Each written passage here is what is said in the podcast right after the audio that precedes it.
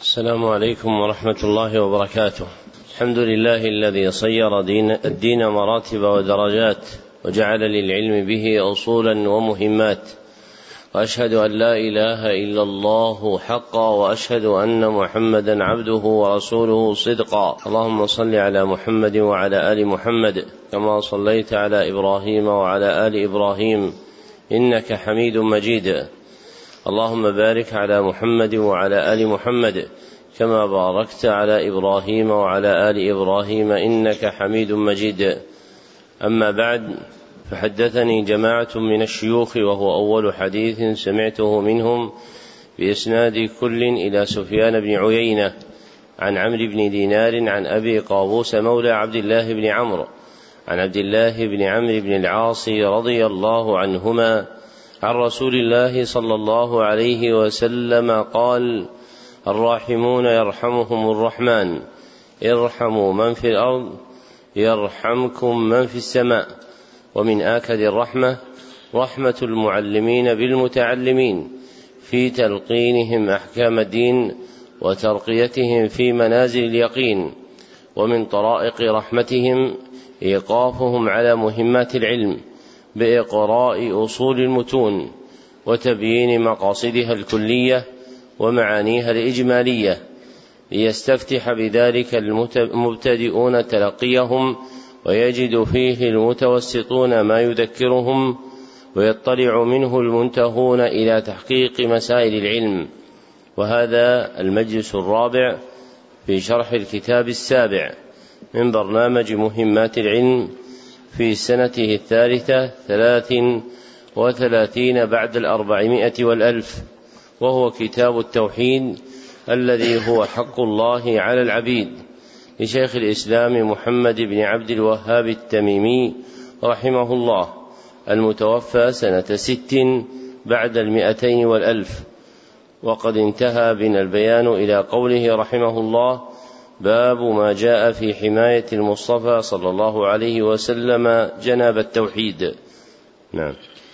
بسم الله الرحمن الرحيم. الحمد لله وحده والصلاة والسلام على من لا نبي بعده أما بعد. قال شيخ الإسلام رحمه الله رحمة واسعة وغفر له ولشيخنا وللحاضرين والسامعين وجميع المسلمين. باب ما جاء في حماية المصطفى صلى الله عليه وسلم جناب التوحيد. وسده كل طريق يوصل إلى الشرك. وقول مقصود الترجمة بيان حماية المصطفى صلى الله عليه وسلم جناب التوحيد أي جانبه من كل ما ينقصه أو ينقضه. وتقدم في الأبواب السالفة ذكر طرف من حمايته صلى الله عليه وسلم جناب التوحيد. وخصه المصنف رحمه الله تعالى بترجمة مفرده للإبلاغ في إظهاره وإبرازه وإيقاف الخلق على مقدار جهاده صلى الله عليه وسلم في حماية جناب التوحيد. وأفرد المصنف صلى الله وأفرد المصنف رحمه الله ما للنبي صلى الله عليه وسلم من حظ في حماية التوحيد مع كونه كذلك موجودا في كتاب الله عز وجل لأمرين. أحدهما أن النبي صلى الله عليه وسلم كان هو أول قائم بالتوحيد في هذه الأمة. وثانيهما أن كثيرا ممن زلت قدمه في التوحيد اتي من قبل غلوه في المصطفى صلى الله عليه وسلم. فرعاية للأمرين ترجم المصنف بقوله باب ما جاء في حماية المصطفى صلى الله عليه وسلم جناب التوحيد ولم يترجم بقوله باب ما جاء في حماية الشرع جناب التوحيد مع أن هذا المعنى موجود في دلائل الشرع كلها. لكنه أفرده للمعنيين المذكورين. نعم. أحسن الله إليكم قال رحمه الله وقول الله تعالى لقد جاءكم رسول من أنفسكم عزيز عليه ما عنتم. الآية عن أبي هريرة رضي الله عنه قال قال رسول الله صلى الله عليه وسلم لا تجعلوا بيوتكم قبورا ولا تجعلوا قبري عيدا وصلوا علي فإن صلاتكم تبلغني حيث كنتم. رواه أبو داود بإسناد حسن ورواته ثقات. وعن علي بن الحسين رحمه الله أنه رأى رجلا يجيء إلى فرجة كانت عند قبر النبي صلى الله عليه وسلم. فيدخل فيها فيدعو. فنهاه وقال ألا أحدثكم حديثا سمعته من أبي عن جدي رضي الله عنهما عن رسول الله صلى الله عليه وسلم قال لا تتخذوا قبري عيدا ولا بيوتكم قبورا فإن تسليمكم يبلغني أين كنتم. رواه في المختارة. ذكر المصنف رحمه الله لتحقيق مقصود الترجمة ثلاثة أدلة. فالدليل الأول قوله تعالى لقد جاءكم رسول من أنفسكم. الآية. ودلالته على مقصود الترجمة في قوله حريص عليكم. ومن أعظم حرصه صلى الله عليه وسلم حرصه على حماية جناب التوحيد. والدليل الثاني حديث أبي هريرة رضي الله عنه قال قال رسول الله صلى الله عليه وسلم لا تجعلوا بيوتكم قبورا الحديث رواه أبو داود بإسناد حسن وله شواهد يصح بها ودلالته على مقصود الترجمة في قوله لا تجعلوا بيوتكم قبورا وقوله ولا تجعلوا قبري عيدا وقوله وصلوا علي فإن صلاتكم تبلغني حيث كنتم. فالحديث متضمن أمران نهيان وأمر منه صلى الله عليه وسلم. كلها تبين حمايته جناب التوحيد وسده كل طريق يوصل إلى الشرك. فإنه نهى صلى الله عليه وسلم أولا عن جعل البيوت قبورا بعدم تعطيلها من الأعمال الصالحة التي تميزها عن القبور كالصلاة والدعاء وقراءة القرآن. ثم نهى ثانيا عن جعل قبره صلى الله عليه وسلم عيدا فلا يزار على وجه مخصوص يقتضي اعتياده ولزومه على وجه التعظيم غلقا لباب الغلو المفضي إلى الشرك. ثم أمر صلى الله عليه وسلم بالصلاة عليه حيث كان المصلي لأن صلاة الخلق عليه تبلغ النبي صلى الله عليه وسلم وإن بعد المصلي بتبليغ الملائكة له. فلا حاجة للقرب المتوهم. وهذا يتضمن النهي عن جعل قبره صلى الله عليه وسلم عيدا لئلا يفضي الإكثار من زيارته إلى اتخاذه عيدا. والدليل الثالث حديث علي بن الحسين بن علي بن أبي طالب عن أبيه عن جده علي رضي الله عنه. وفيه القصة المذكورة. رواه الضياء المقدسي في كتاب الأحاديث المختارة. وهذا معنى قول المصنف رواه في المختارة. فإن المختارة كتاب صنفه الحافظ الضياء المقدسي. وأراد جمع الأحاديث الصحيحة فيه ومنها هذا الحديث. وقد رواه من هو أقدم منه وأحق بالعزو وهو أبو يعلى الموصلي في مسنده وإسناده صالح لا بأس به وله شواهد يتقوى بها ودلالته على مقصود الترجمة في جمله الثلاث. والجملة الثالثة فإن تسليمكم يبلغني أينما كنتم أين كنتم؟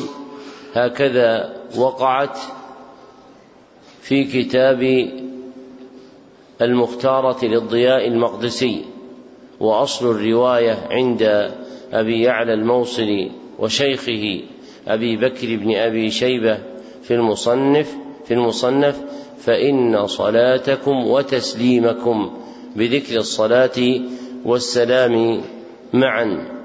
فاختصر هذا الحديث عند الضياء المقدسي واقتصر على ذكر التسليم فقط ودلالته على مقصود الترجمة القول فيها كالقول في سابقها لأن الجمل التي فيه هي الجمل التي في الحديث السابق.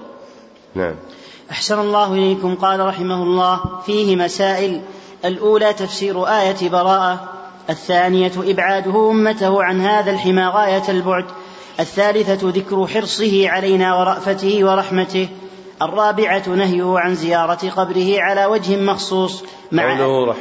مع, مع أن زيارته من أفضل الأعمال. قوله رحمه الله نهيه عن زيارة قبره على وجه مخصوص مع أن زيارته أفضل الأعمال لأن زيارة القبور سنة من السنن الواردة عن النبي صلى الله عليه وسلم وأفضل قبر على وجه الأرض هو قبره صلى الله عليه وسلم واتباع السنن من أفضل الأعمال.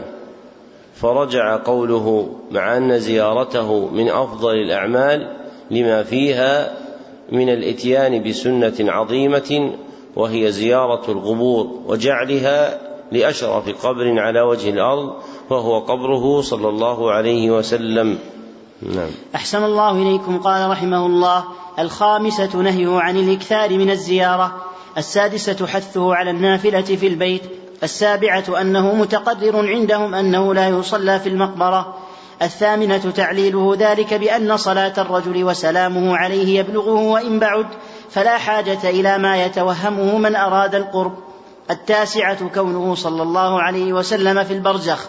تعرض عليه أعمال أمته من تعرض عليه أعمال أمته في الصلاة والسلام. قوله رحمه الله التاسعة كونه صلى الله عليه وسلم في البرزخ. تعرض عليه أعمال أمته في الصلاة والسلام أي تعرض عليه أعمال أمته وهو في قبره في الصلاة والسلام عليه صلى الله عليه وسلم.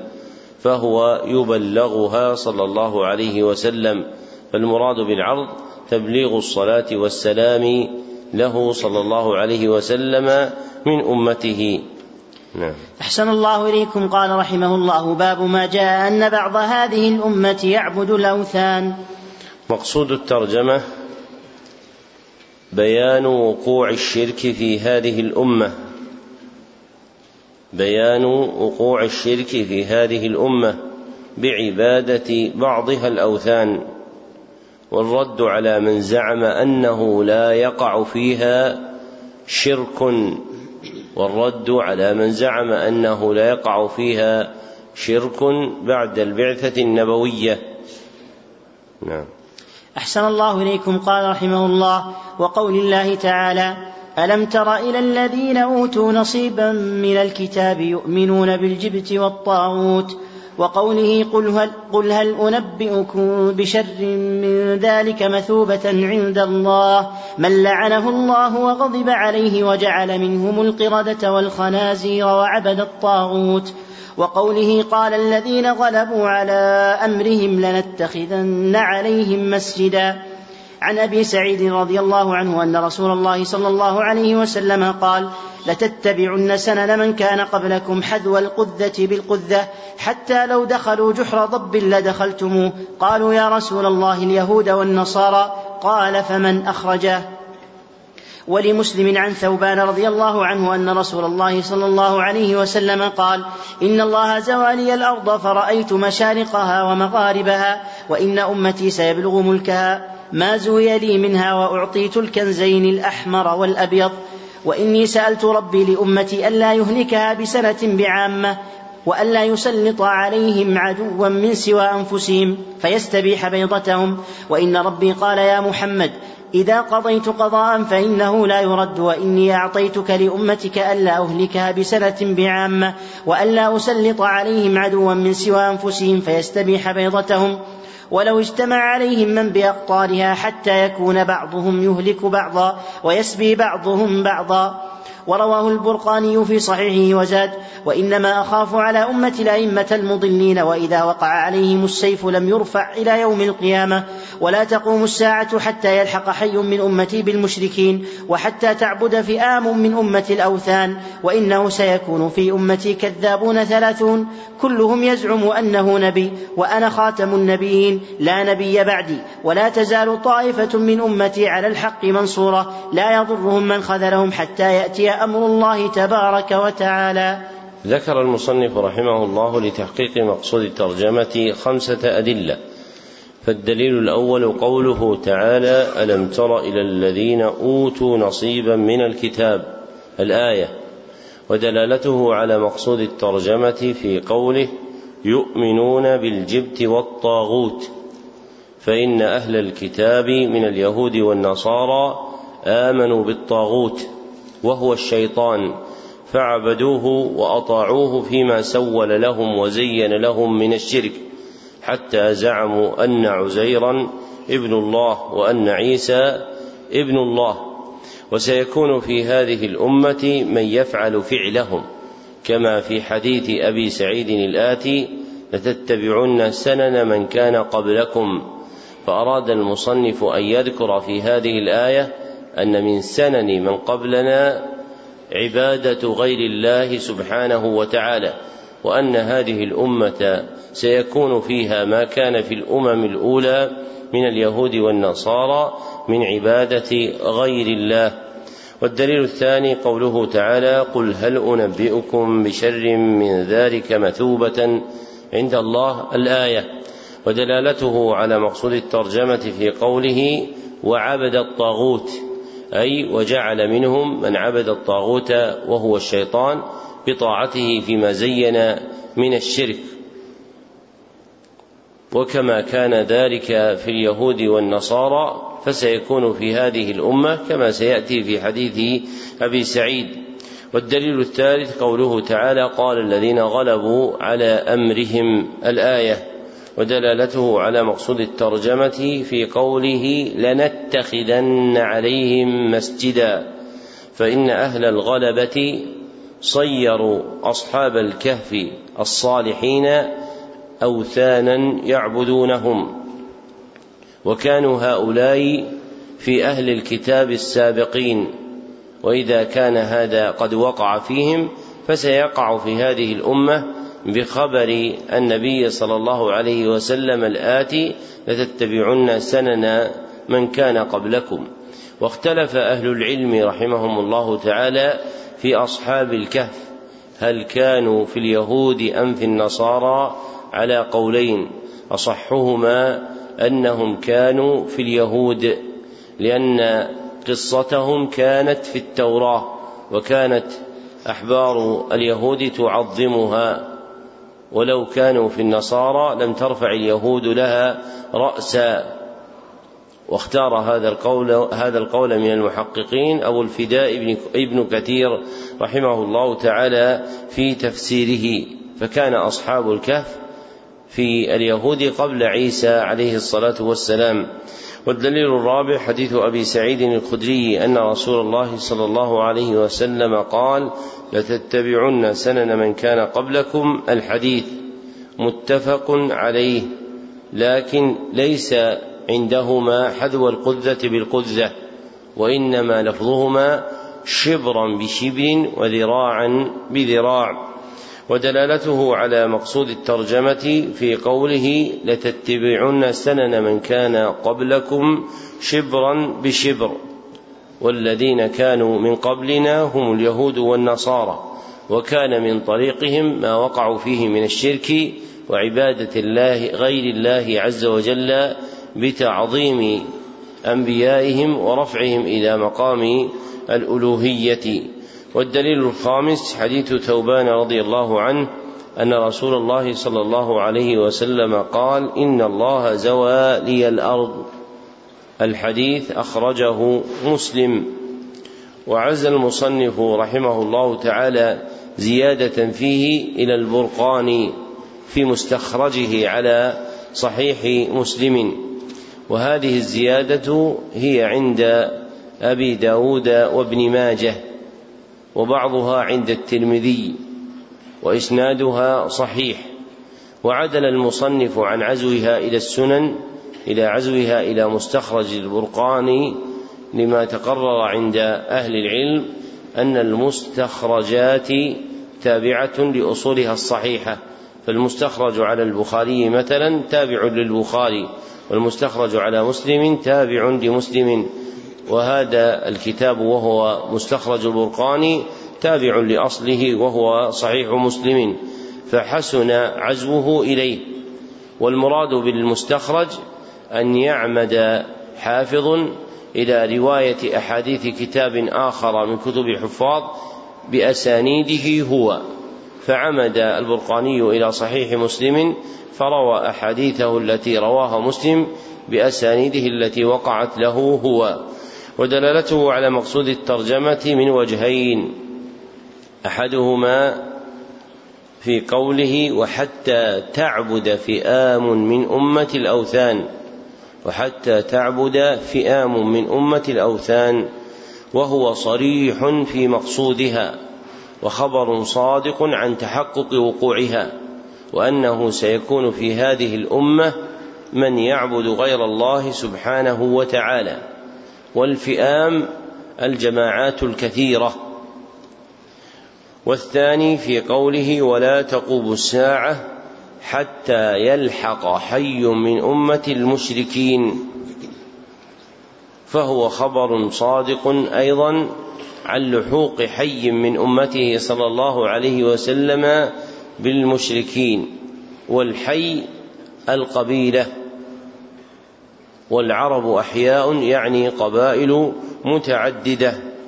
ووقع في رواية أبي داود وابن ماجه وحتى تلحق قبائل من امتي بالمشركين.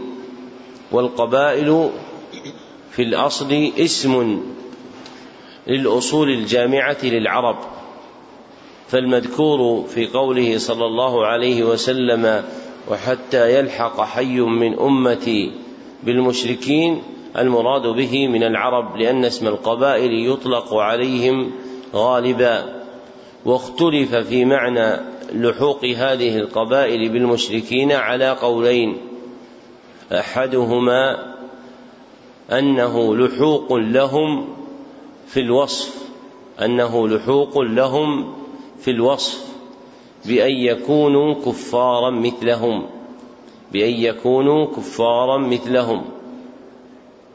والآخر أنه لحوق بهم في الوصف والدار أنه لحوق بهم في الوصف والدار بأن يكونوا كفارا مثلهم خرجوا من بلاد المسلمين وتحولوا إلى بلاد الكافرين بأن يكونوا كفارا مثلهم خرجوا من بلاد المسلمين ولحقوا ببلاد الكافرين. وأصحهما, وأصحهما الثاني وأصحهما القول الثاني وأنهم يخرجون من ديارهم ويلحقون بديار الكافرين حتى تكون الجملة الثانية التي ذكرت تأسيسا لمعنى جديد فيكون الحديث قد ذكر من يكفر من هذه الأمة مع بقائه في أرضه ومن يكفر في هذه الأمة ويخرج من أرض المسلمين إلى أرض الكافرين. نعم. أحسن الله إليكم قال رحمه الله فيه مسائل. الأولى تفسير آية النساء الثانية تفسير آية المائدة الثالثة تفسير آية الكهف الرابعة وهي أهمها ما معنى الإيمان بالجبت والطاغوت في هذا الموضع؟ هل هو اعتقاد قلب أو هو موافقة أصحابها مع بغضها ومعرفة بطلانها؟ قوله رحمه الله الرابعة وهي أهمها ما معنى الإيمان بالجبت والطاغوت في هذا الموضع؟ هل هو اعتقاد قلب أو هو موافقة أصحابها مع بغضها ومعرفة بطلانها؟ أي أنه ليس اعتقاد قلب. لأن اليهود يعرفون الكتاب كما يعرفون أبناءهم ويعلمون أن المؤمنين أهدى سبيلا. ولما سألهم كفار قريش عن هؤلاء قالوا هؤلاء أهدى من الذين آمنوا سبيلا. فوافقوهم فوافقوهم ورضوا بما قالوه حبا للدنيا وتقديما لها مع كونهم يعلمون في قلوبهم أن المؤمنين أهدى سبيلا من هؤلاء المشركين. فلما وافقوهم في قولهم جعل فعلهم كفعل عبدة الجبت والطاغوت. نعم. أحسن الله إليكم قال رحمه الله. الخامسة قولهم إن الكفار الذين يعرفون كفرهم أهدى سبيلا من المؤمنين.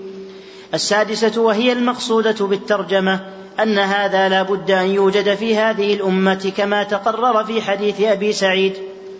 السابعة تصريحه بوقوعها أعني عبادة الأوثان في هذه الأمة في جموع كثيرة.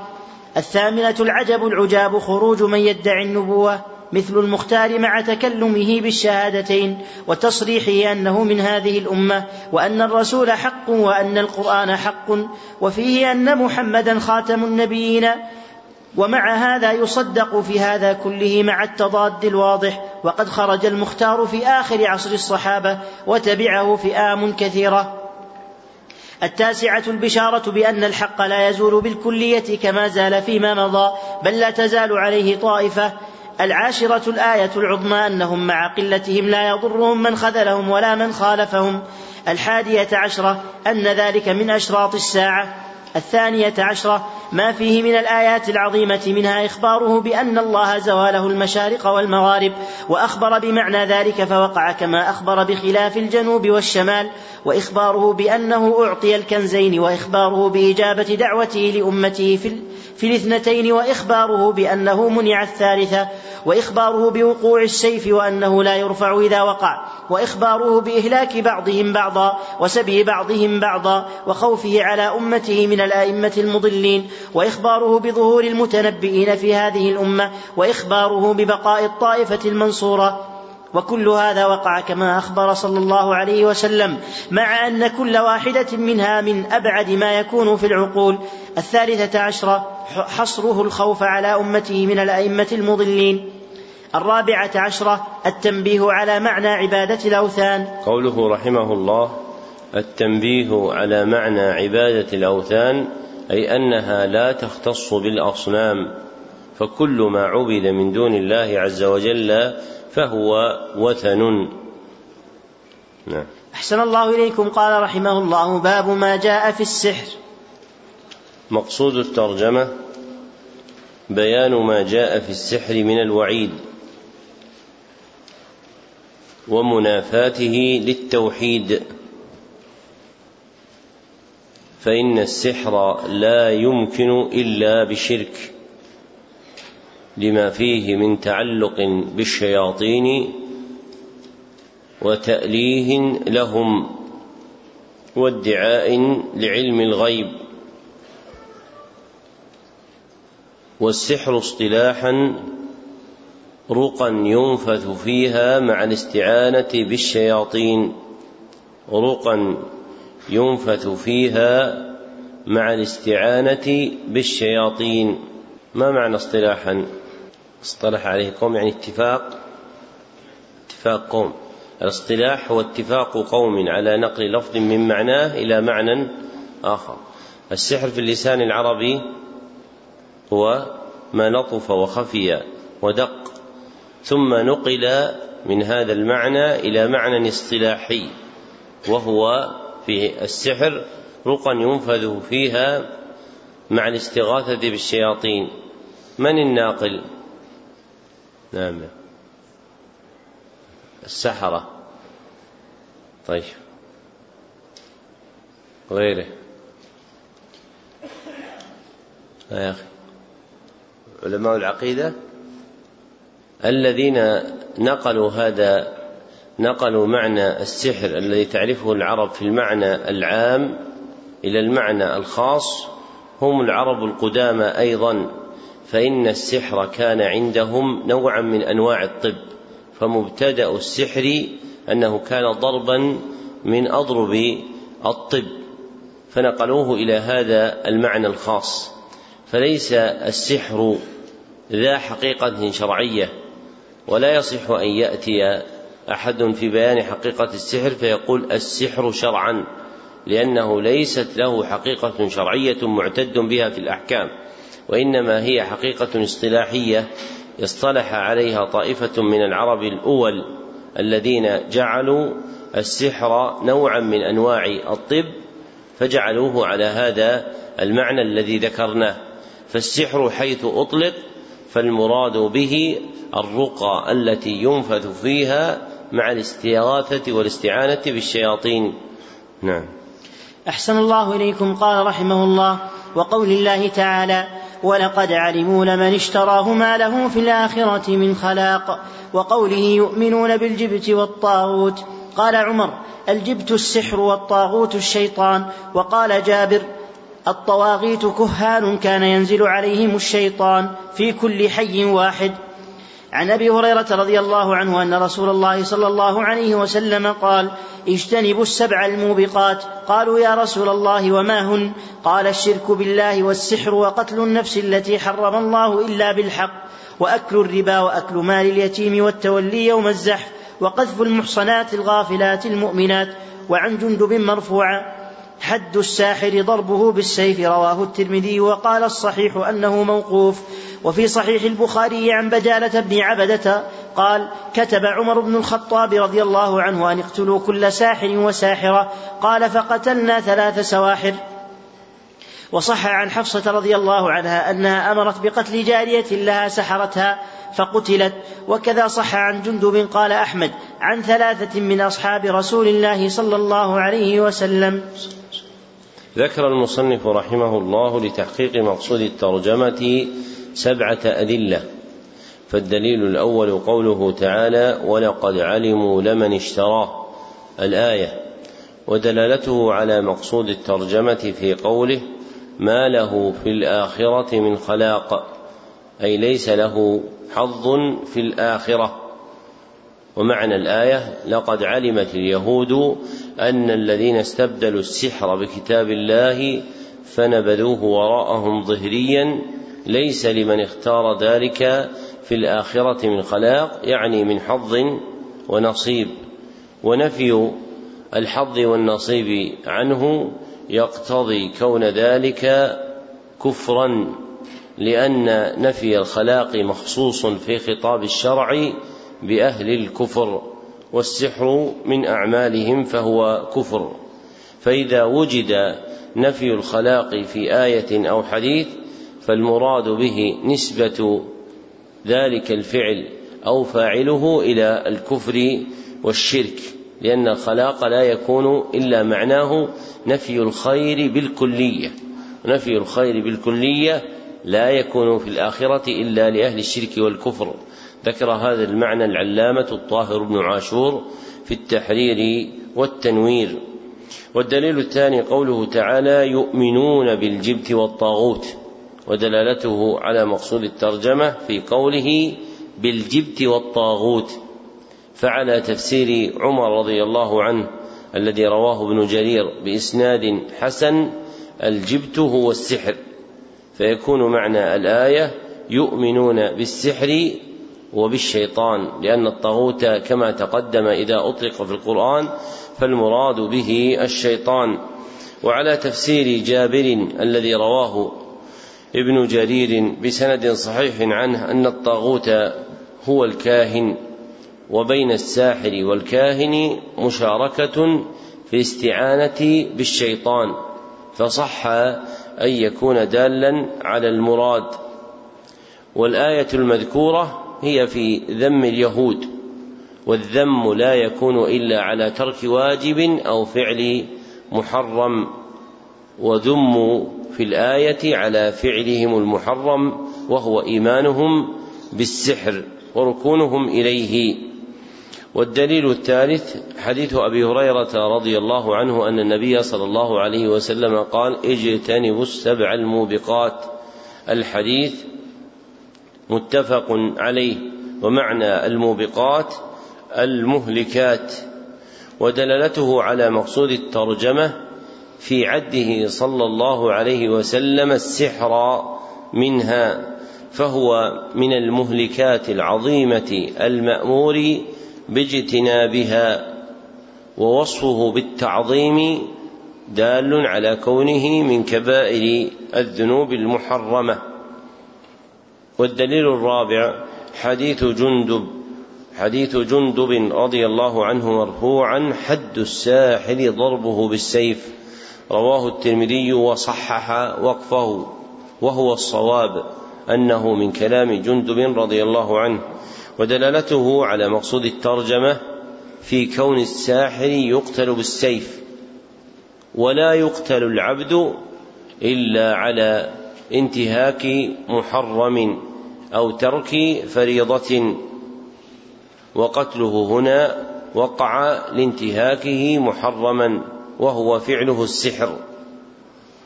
والدليل الخامس والسادس والسابع ما صح عن ثلاثة من أصحاب النبي صلى الله عليه وسلم هم عمر وابنته حفصة وجند بن عبد الله رضي الله عنهم أن الساحر يقتل والقتل كما تقدم لا يكون إلا على انتهاك محرم أو ترك فريضة. والواقع هنا انتهاك محرم وهو فعل السحر فيدل قتلهم عليه أنه محرم. وأثر عمر عزاه المصنف إلى البخاري مريدا أصله. أما لفظه فليس عند البخاري وإنما عند أبي داود. ومن طرائق المصنفين عزو الحديث إلى من روى أصله وإن لم يذكر لفظه. وفي ذلك قال العراقي والأصل يعني البيهقي ومن عزا وليت إذ زاد الحميدي ميزا تنبيها إلى أن من المحدثين من يسلك هذا في عزو الأحاديث فهي جادة مألوفة في العزو. وأثر حفصة رضي الله عنها رواه البيهقي في السنن الكبرى. وأثر جندب رضي الله عنه رواه البخاري في التاريخ الكبير وكلها صحيحة عنهم رضي الله عنهم ولا يعرف لهم مخالف من أصحاب النبي صلى الله عليه وسلم. وهذا معنى قول أحمد عن ثلاثة من أصحاب رسول الله صلى الله عليه وسلم أي قتل الساحر دون وجود مخالف لهم من الصحابة. نعم. أحسن الله إليكم قال رحمه الله فيه مسائل. الأولى تفسير آية البقرة الثانية تفسير آية النساء الثالثة تفسير الجبت والطاغوت والفرق بينهما. قوله رحمه الله الثالثة تفسير الجبت والطاغوت والفرق بينهما أي بالأثر الوارد عن عمر رضي الله عنه فإنه جعل الجبت السحر. والجبت في لسان العرب ما لا خير فيه والسحر لا خير فيه البتة. والطاغوت كما تقدم إذا أطلق على وجه الانفراد فهو الشيطان واليهود كانوا يؤمنون بالسحر وبالشيطان. فتفسير عمر رضي الله عنه للآية من أصح تفاسيرها. نعم. أحسن الله إليكم قال رحمه الله الرابعة أن الطاغوت قد يكون من الجن وقد يكون من الإنس. الخامسة معرفة السبع الموبقات المخصوصة بالنهي. السادسة أن الساحر يكفر. السابعة يقتل ولا يستتاب. قوله رحمه الله السابعة يقتل ولا يستتاب أي الساحر. لأن الصحابة رضي الله عنهم الذين صح عنهم قتله أمروا بقتله ولم يذكروا استتابة. نعم. أحسن الله إليكم قال رحمه الله الثامنة وجود هذا في المسلمين على عهد عمر فكيف بعده؟ باب بيان شيء من أنواع السحر. مقصود الترجمة بيان شيء من أنواع السحر مما يشمله اسمه في اللغة. بيان شيء من أنواع السحر مما يشمله اسمه في اللغة. وقد يكون مما يندرج في المعنى الاصطلاحي وقد لا يكون كذلك. فأل في قوله هنا السحر للجنس بخلاف الترجمة السابقة فإنها للعهد. فالسحر المراد في الترجمة السابقة هو النوع المخصوص بالاصطلاح وهو الرقى التي ينفذ فيها مع الاستعانة بالشياطين. وأما في هذه الترجمة فالمراد به ما يندرج في اسمه ومعناه اللغوي وهو ما لطف وخفي سببه. نعم. أحسن الله إليكم قال رحمه الله. قال أحمد حدثنا محمد بن جعفر قال حدثنا عوف عن حيان بن العلاء قال حدثنا قطن بن قبيصة عن أبيه أنه سمع النبي صلى الله عليه وسلم قال إن العيافة والطرق والطيرة من الجبت. قال عوف العيافة زجر الطير والطرق الخط يخط بالأرض. والجبت قال الحسن رنة الشيطان إسناده جيد ولأبي داود والنسائي وابن, وابن حبان في صحيحه المسند منه. وعن ابن, وعن ابن عباس رضي الله عنهما قال قال رسول الله صلى الله عليه وسلم من اقتبس شعبة من النجوم فقد اقتبس شعبة من السحر زاد ما زاد. رواه أبو داود بإسناد صحيح. وللنسائي من حديث أبي هريرة رضي الله عنه من عقد عقدة ثم نفث فيها فقد سحر ومن سحر فقد أشرك ومن تعلق شيئا وكل إليه. وعن ابن مسعود رضي الله عنه أن رسول الله صلى الله عليه وسلم قال ألا هل أنبئكم ما العظم؟ هي النميمة القالة بين الناس. رواه مسلم. ولهما عن ابن عمر رضي الله عنهما أن رسول الله صلى الله عليه وسلم قال إن من البيان لسحرا. ذكر المصنف رحمه الله لتحقيق مقصود الترجمة خمسة أدلة. فالدليل الأول حديث قبيصة الهلالي عن أبيه رضي الله عنه أن النبي صلى الله عليه وسلم قال إن العيافة والطرق. الحديث رواه أبو داود والنسائي وإسناده ضعيف. ودلالته على مقصود الترجمة في قوله إن العيافة والطرق والطيرة فذكر ثلاثة أشياء من السحر من أنواع السحر. أحدها العيافة وهي زجر الطير وهي زجر الطير.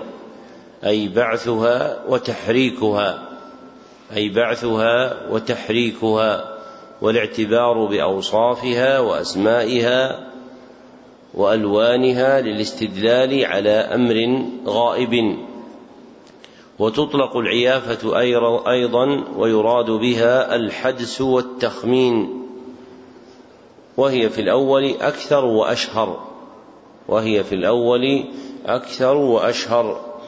وثانيها الطرق وهو الضرب بالحصى والخط في الرمل لمعرفة المغيبات وهي الضرب بالحصى والرمل بالخط لمعرفة المغيبات. فما ذكره عوف من معنى الطرق بعضه فإنه يشمل الضرب بالحصى والخط في الأرض فتلقى الحصى مضروبا بها في الأرض أو يخط في الأرض للاستدلال على المغيب.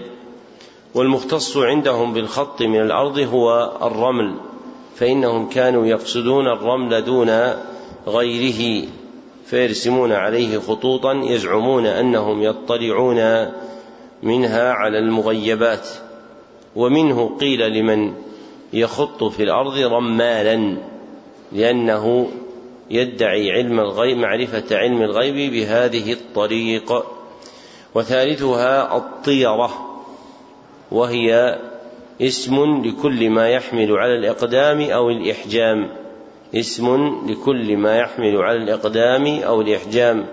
وسيفرده المصنف بترجمة مستقبلة. فهؤلاء الثلاث كلهن كما أخبر النبي صلى الله عليه وسلم من الجبت والجبت في لسان العرب ما لا خير فيه. وتقدم عن عمر رضي الله عنه عند ابن جرير وغيره أنه فسر الجبت بالسحر فكأن معنى الحديث إن العيافة والطرق والطيرة من السحر. فصار مطابقا لمقصود المصنف من كون هذه الأنواع الثلاثة من السحر. وقول الحسن رحمه الله مفسرا للجبت رنة الشيطان يرجع إلى ما ذكره عمر رضي الله عنه فإن الرنة الصوت الشديد وأكثر ما تطلق فيما كان بحزن فإن الرنة الصوت الشديد وأكثر ما تطلق فيما كان بحزن. فإن كان المراد بالرنة الصوت الشديد فمعناه أن الشيطان صوت بهن وحتى عليهن فمعناه أن الشيطان صوت بهن وحتى عليهن. وإن كانت الرنة هي الصيحة الحزينة فمعناه أن حزن الشيطان حمله على الكيد في إضلال الخلق ومن كيده في إضلالهم هؤلاء المذكورات. ويصدق هذا قوله تعالى واتبعوا ما تتلو الشياطين على ملك سليمان وما كفر سليمان ولكن الشياطين كفروا. فالسحر من عمل الشيطان. ووقع في بعض الكتب إنه الشيطان. والصواب أن المحفوظ في هذا الموضع رنة الشيطان فهو الشائع في الذكر عند السلف رحمهم الله تعالى. وليس فيه مزيد إفادة لو قيل إنه الشيطان وإنما مزيد الإفادة في قول رنة الشيطان. على ما تقدم من أن له معنيين أحدهما صوت الشيطان والآخر صيحة الشيطان وبهذا يتضح معناه. وأما لو قيل إنه الشيطان فإن الشيطان في خبر الشريعة المعتاد إنما يذكر باسم الطاغوت وإنما يكون رنة للشيطان بالإعلام بأن السحر من فعل ذلك الطاغوت على النحو المتقدم. من كونه صوت بهن أو حزن فكاد للخلق بذكرهن وتزيينهن لهم. والدليل الثاني حديث ابن عباس حديث ابن عباس رضي الله عنهما قال قال رسول الله صلى الله عليه وسلم من اقتبس شعبة من النجوم. الحديث رواه أبو داود وابن ماجه بإسناد صحيح لكن لفظهما من اقتبس علما من النجوم فقد اقتبس شعبة من السحر. ودلالته على مقصود الترجمة في قوله من اقتبس علما من النجوم مع قوله فقد اقتبس شعبة من السحر. فجعل طلب علم المغيبات بالاستدلال بالنجوم من السحر فالتنجيم شعبة من شعب السحر وجزء من أجزائه والجامع بينهما وجود تأثير خفي فيهما فالسحر له تأثير خفي والتنجيم له تأثير خفي والمراد منه هنا تنجيم التأثير لا تنجيم التسيير وسيأتي باب مفرد في الكتاب لبيان التنجيم. والدليل الثالث حديث أبي هريرة رضي الله عنه قال قال رسول الله صلى الله عليه وسلم من عقد عقدة ثم نفث فيها.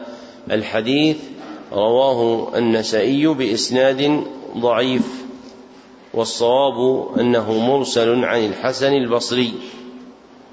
والجملة الأخيرة منه تقدمت من حديث عبد الله بن عكيم رضي الله عنه بإسناد ثابت عنه كما سلف.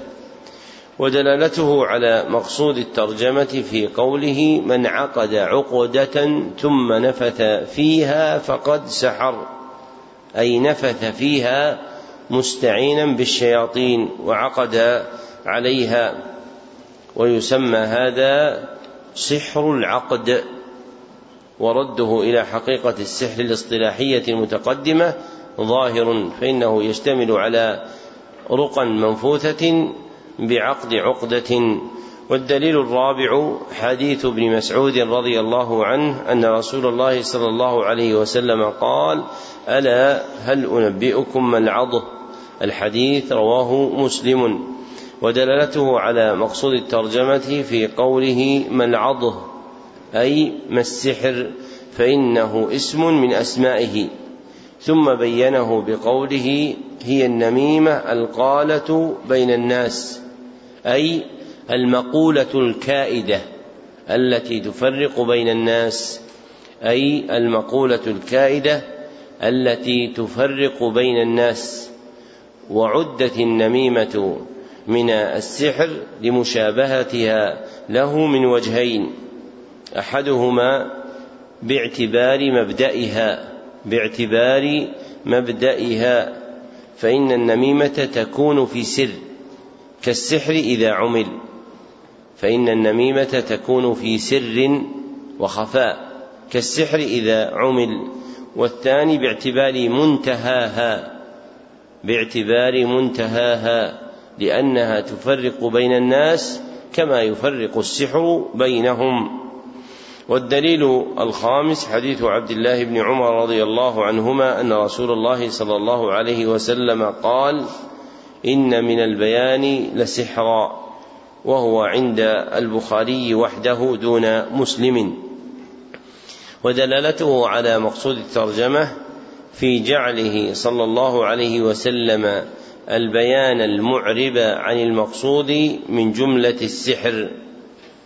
وهذا الحديث خرج مخرج الذم فإن القصة التي وقعت وذكر الحديث فيها دالة على أن المتكلم حينئذ تكلم بما شبه به على الناس ولبس عليهم. فإذا كان البيان مشبها للحق بالباطل ملبسا على الخلق فإنه من جملة السحر. ومجموع ما ذكره المصنف رحمه الله تعالى في هذا الباب من أنواع السحر سبعة. هي العيافة والطرق والطيرة والتنجيم التاثيري والعقد المنفوث فيها والنميمة والبيان الملبس. والنميمة والبيان الملبس. وكلها محرمة. نعم. أحسن الله إليكم قال رحمه الله فيه مسائل. الأولى أن العيافة والطرق والطيرة من الجبت. الثانية تفسير العيافة والطرق. الثالثة أن علم النجوم من نوع السحر. قوله رحمه الله الثالثة أن علم النجوم نوع من السحر.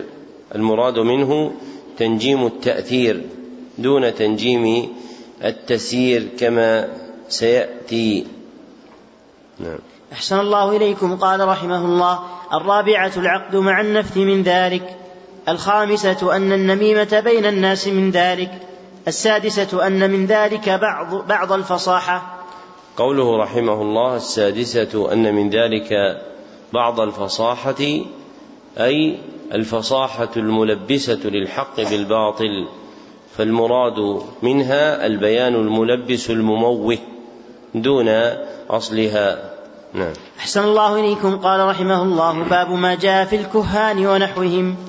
مقصود الترجمة بيان ما جاء في الكهان ونحوهم من الوعيد الشديد والتغليظ الأكيد. بيان ما جاء في الكهان ونحوهم من الوعيد الشديد والتغليظ الأكيد.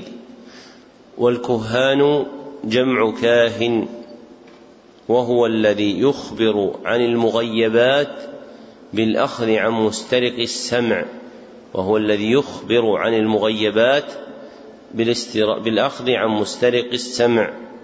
سمي كاهنا لأنه يتكهن الأخبار ويتوقعها. والمراد بقوله ونحوهم أي ممن لهم ذكر في هذا الباب. أي ممن لهم ذكر في هذا الباب وهم العراف والمنجم والرمال. فكلهم يشتركون في ادعاء علم الغيب مستعينين بالجن ويفترقون في طرائق طلبه. ويفترقون في طرائق طلبه. فالعراف يستدل بأمور ظاهرة معروفة على أمور غائبة مستورة. فالعراف يستدل بأمور ظاهرة معروفة على أمور غائبة مستورة. والمنجم يستدل بالنجوم. والرمال يستدل بالخط في الرمل. والكاهن يستدل بالأخذ عن مسترق السمع ففرق بينهم في أسمائهم لافتراق طرائقهم في الوصول إلى ما يدعونه من علم الغيب فيجتمعون في الدعوى ويفترقون في الطريق التي يصلون بها إلى ما يدعون. نعم. أحسن الله إليكم. قال رحمه الله روى مسلم في صحيحه عن بعض أزواج النبي صلى الله عليه وسلم عن النبي صلى الله عليه وسلم قال من أتى عرافا فسأله عن شيء فصدقه لم تقبل له صلاة أربعين يوما وعن أبي هريرة رضي الله عنه عن النبي صلى الله عليه وسلم قال من أتى كاهنا فصدقه بما يقول فقد كفر بما أنزل على محمد صلى الله عليه وسلم رواه أبو داود وللأربعة والحاكم وقال صحيح على شرطهما عن من أتى عرافا أو كاهنا فصدقه بما يقول فقد كفر بما أنزل على محمد صلى الله عليه وسلم. ولأبي يعلى بسند جيد عن ابن مسعود مثله موقوفا. وعن عمران بن حسين رضي الله عنه مرفوعا ليس منا من تطير أو تطير له أو تكهن أو تكهن له أو سحر أو سحر له ومن أتى كاهنا فصدقه بما يقول فقد كفر بما أنزل على محمد صلى الله عليه وسلم. رواه البزار بإسناد جيد ورواه الطبراني في الأوسط بإسناد حسن من حديث ابن عباس رضي الله عنهما دون قوله ومن أتى إلى آخره. قال البغوي رحمه الله العراف الذي يدعي معرفة الأمور بمقدمات يستدل بها يستدل بها على المسروق ومكان الضالة ونحو ذلك. وقيل هو الكاهن والكاهن هو الذي يخبر عن المغيبات في المستقبل وقيل الذي يخبر عما في الضمير. وقال أبو العباس ابن تيمية رحمه الله العراف اسم للكاهن والمنجم والرمال ونحوهم ممن يتكلم في معرفة الأمور بهذه الطرق. وقال ابن عباس رضي الله عنهما في قوم يكتبون أبا جاد وينظرون في النجوم ما أرى من فعل ذلك له عند الله من خلاق. ذكر المصنف رحمه الله تعالى لتحقيق مقصود الترجمة سبعة أدلة فالدليل الأول حديث بعض أزواج النبي صلى الله عليه وسلم عنه قال من أتى عرافا فسأله عن شيء. الحديث رواه مسلم دون قوله فصدقه بما يقول فإنها ليست عند مسلم وإنما رواها أحمد في صحيحه وهي زيادة صحيحة. ودلالته على مقصود الترجمة في قوله من أتى عرافا مع قوله لم تقبل له صلاة أربعين يوما أي لم يثب عليها وإن صحت منه فهو يعملها ولا ثواب له عليها. وهذا الوعيد الوارد هو في حق من سأل العراف وصدقه. فإذا كان هذا فإذا كانت هذه حال السائل له فإن حال العراف تكون أشد في انتفاء الثواب عنه واستحقاقه العقاب. والدليل الثاني حديث أبي هريرة رضي الله عنه عن النبي صلى الله عليه وسلم قال من أتى كاهنا فصدقه بما يقول الحديث رواه الأربعة إلا النسائي فرواه في السنن الكبرى وإسناده ضعيف وله شواهد يتقوى بها ودلالته على مقصود الترجمة في قوله من أتى كاهنا مع قوله فيه فقد كفر بما أنزل على محمد صلى الله عليه وسلم. والحكم الوارد في الحديث متعلق بالسائل للكاهن فإذا كان السائل للكاهن متوعدا به فإن الكاهن أحق بشدة الوعيد. والكفر المذكور في قوله فقد كفر بما أنزل على محمد صلى الله عليه وسلم كفر أصغر جمعا بين هذا الحديث وبين الحديث الآنف فإن الحديث الآنف يتضمن صحة الصلاة منه مع انتفاء ثوابها عنه. ولو كان كافرا كفرا أكبر لم تصح الصلاة منه. فلما صحت الصلاة وارتفع ثوابها علم أن الكفر المذكور في الحديث كفر أصغر لا أكبر وهو أصح قولي أهل العلم. وفرق بعضهم بين وجود الصدق وعدمه بأنه إذا لم يوجد الصدق لم تقبل له صلاة أربعين يوما وإذا وجد الصدق كفر بما أنزل على محمد صلى الله عليه وسلم كفرا أكبر.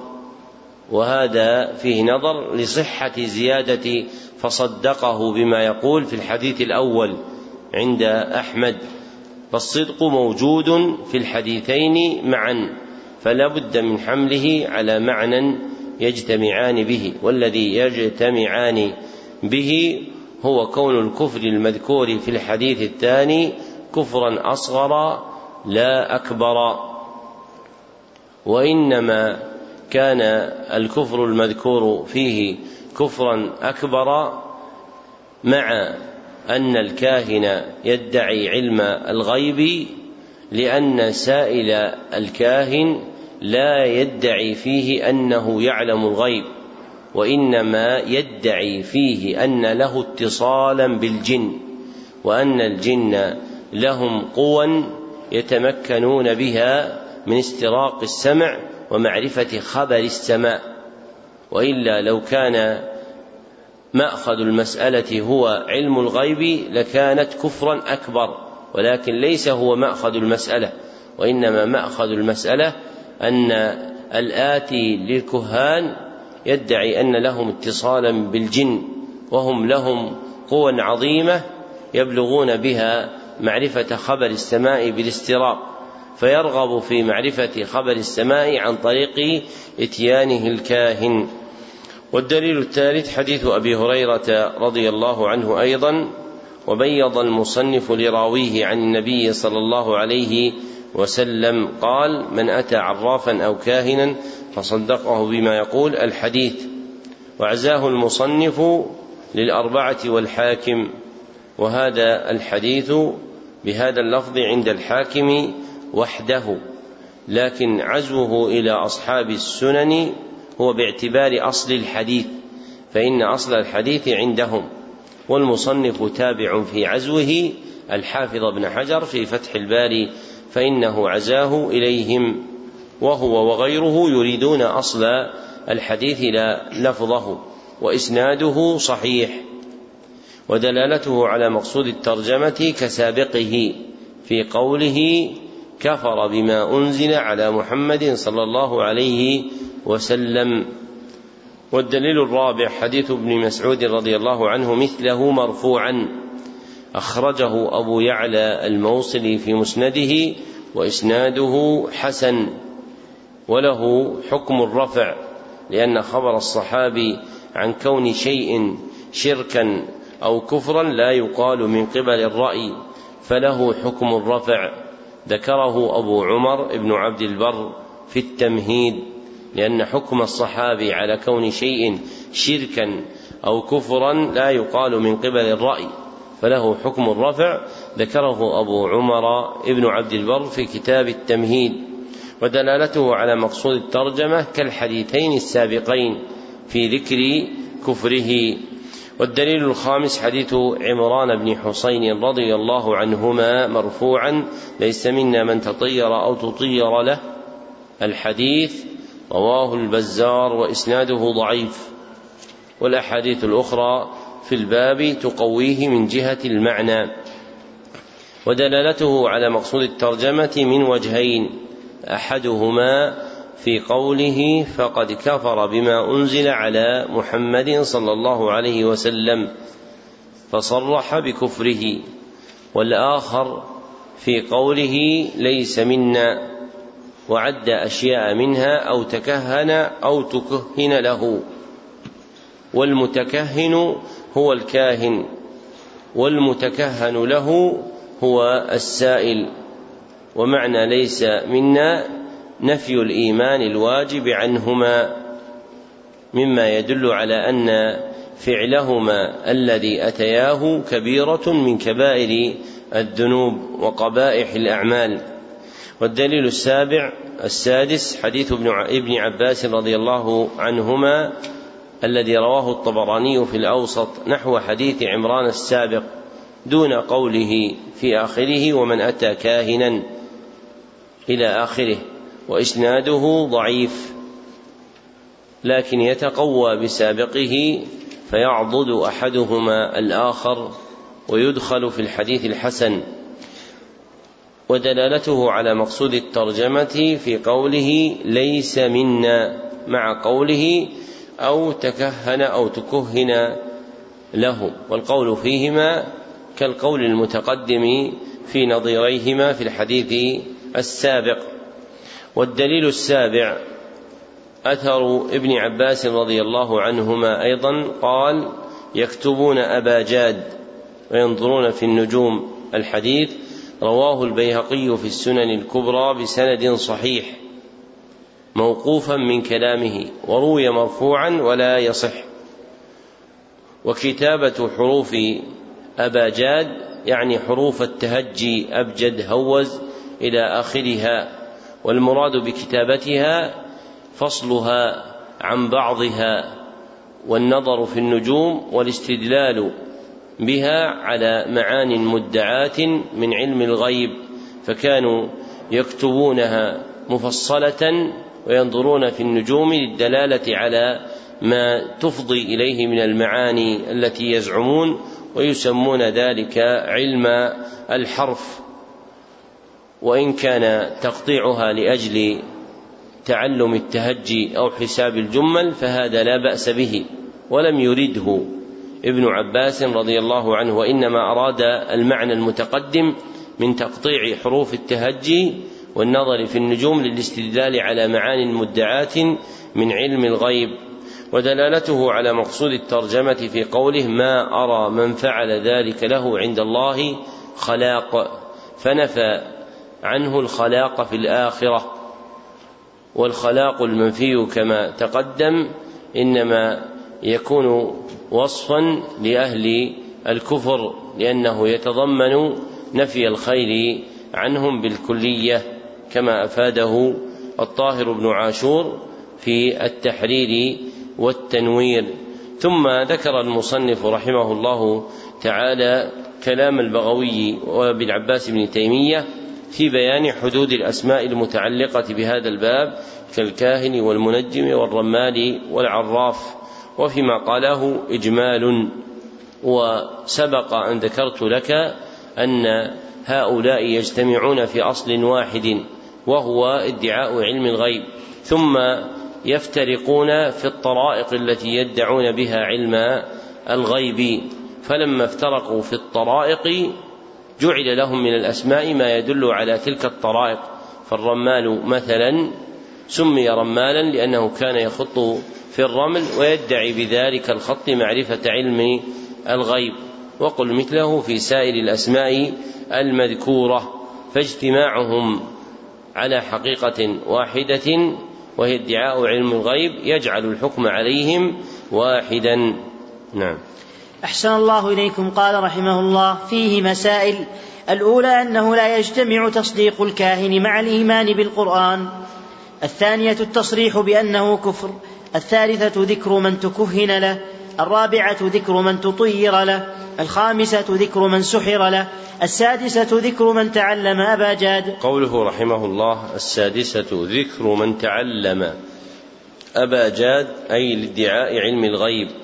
بتقطيعها وربطها بحركة النجوم أي أي لادعاء علم الغيب بتقطيعها وربطها بحركة النجوم لا للتهجي وإرادة الحساب.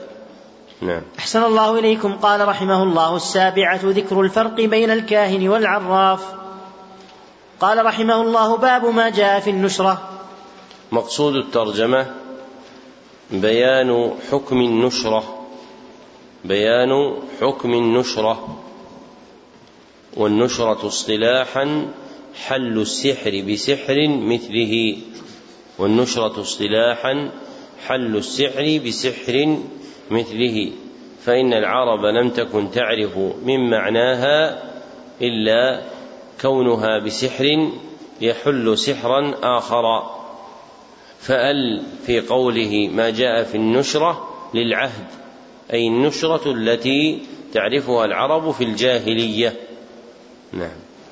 أحسن الله إليكم. قال رحمه الله عن جابر رضي الله عنه أن رسول الله صلى الله عليه وسلم سئل عن النشرة فقال هي من عمل الشيطان. رواه أحمد بسند جيد وأبو داود وقال سئل أحمد عنها فقال ابن مسعود يكره هذا كله. وفي البخاري عن قتادة قلت لابن المسيب رجل به طب أو يؤخذ عن امرأته أيحل عنه أو ينشر؟ قال لا بأس به إنما يريدون به الإصلاح فأما ما ينفع فلم ينهى عنه انتهى. وروي عن الحسن أنه قال لا يحل السحر إلا ساحر. قال ابن القيم رحمه الله النشرة حل السحر عن المسحور وهي نوعان. أحدهما حل بسحر مثله وهو الذي من عمل الشيطان وعليه يحمل قول الحسن فيتقرب الناشر والمنتشر إلى الشيطان بما يحب فيبطل عمله عن المسحور. والثاني النشرة بالرقية والتعوذات والدعوات والأدوية المباحة فهذا جائز. ذكر المصنف رحمه الله تعالى لتحقيق مقصود الترجمة أربعة أدلة. فالدليل الأول حديث جابر رضي الله عنه أن رسول الله صلى الله عليه وسلم سئل عن النشرة. الحديث رواه أبو داود وإسناده جيد ودلالته على مقصود الترجمة في قوله هي من عمل الشيطان لأنهم كانوا يحلون السحر عن المسحور بتسخير الشياطين وسحرهم. فالسحر كله عقدا وحلا من عمل الشيطان كما ذكر الله عز وجل عنهم في قصتهم مع سليمان وما كفر سليمان ولكن الشياطين كفروا يعلمون الناس السحر وعمل الشيطان محرم فكل ما أضيف إليه من قول أو فعل في الخطاب الشرعي دال على التحريم فنسبتها إليه في قوله صلى الله عليه وسلم هي من عمل الشيطان أي من العمل المحرم. والدليل الثاني أن ابن مسعود يكره هذا كله. ذكره الإمام أحمد. ومراده في قوله ابن مسعود يكره هذا كله بالنظر إلى ما روي عن أصحابه. وأما هو فلم يروى عنه شيء في الباب. ولكن صح عند ابن أبي شيبة عن إبراهيم النخعي أنه قال كانوا يكرهون التمائم والرقى والنشر. إنهم كانوا يكرهون التمائم والرقى والنشر. وتقدم أن إبراهيم النخعي إذا قال كانوا فالمراد بهم أصحاب عبد الله بن مسعود. هو دين أصحاب ابن مسعود وعلمهم إنما أخذوه عنه. فنسبه إليه الإمام أحمد رحمه الله تعالى وهي نسبة صحيحة لأن علمهم مردود إلى ابن مسعود رضي الله عنه ودلالته على مقصود الترجمة في كراهيته ذلك والكراهية في عرف المتقدمين للتحريم ذكره ابن القيم في إعلام الموقعين وتلميذه ابن رجب في جامع العلوم والحكم. والدليل الثالث أثر سعيد بن المسيب لما قال له قتادة رجل به طب أي سحر لأن ابتداء السحر عند العرب كان على إرادة التطبيب أو يؤخذ عن امرأته أي يحبس عنها فلا يصل إلى جماعها أي يحل عنه أو ينشر أي تفك عقد سحره ويرقى لكشف علته فقال لا بأس به أي لا بأس بحل السحر أي لا بأس بحل السحر. إنما يريدون به الإصلاح أي بدفع الداء عنه. فأما ما ينفع أي من الرقى فلم ينهى عنه لأنه إنما نهي عما لا نفع فيه وهو الرقى الشيطانية. هذا هو معنى كلام ابن المسيب كما يدل عليه تتبع ألفاظه فليس هو في حل السحر بالسحر وإنما في الإرشاد إلى ما ينفع والذي ينفع هو الرقى الشرعية دون الرقى الشركية. وهذا الأثر علقه البخاري في صحيحه مجزوما به ووصله أبو بكر الأثرم في السنن بإسناد صحيح. وسمي ما ذكر فيه نشرة باعتبار المعنى اللغوي لها وهو الحل. فإن أصل النشرة في لسان العرب حل الشيء. والدليل الرابع أثر الحسن البصري لا يحل السحر إلا ساحر ولم يعزه المصنف وهو تابع فيه ابن الجوزي فإنه ذكره في جامع المسانيد بهذا اللفظ. لكن لم يعزه إلى رواية مسندة.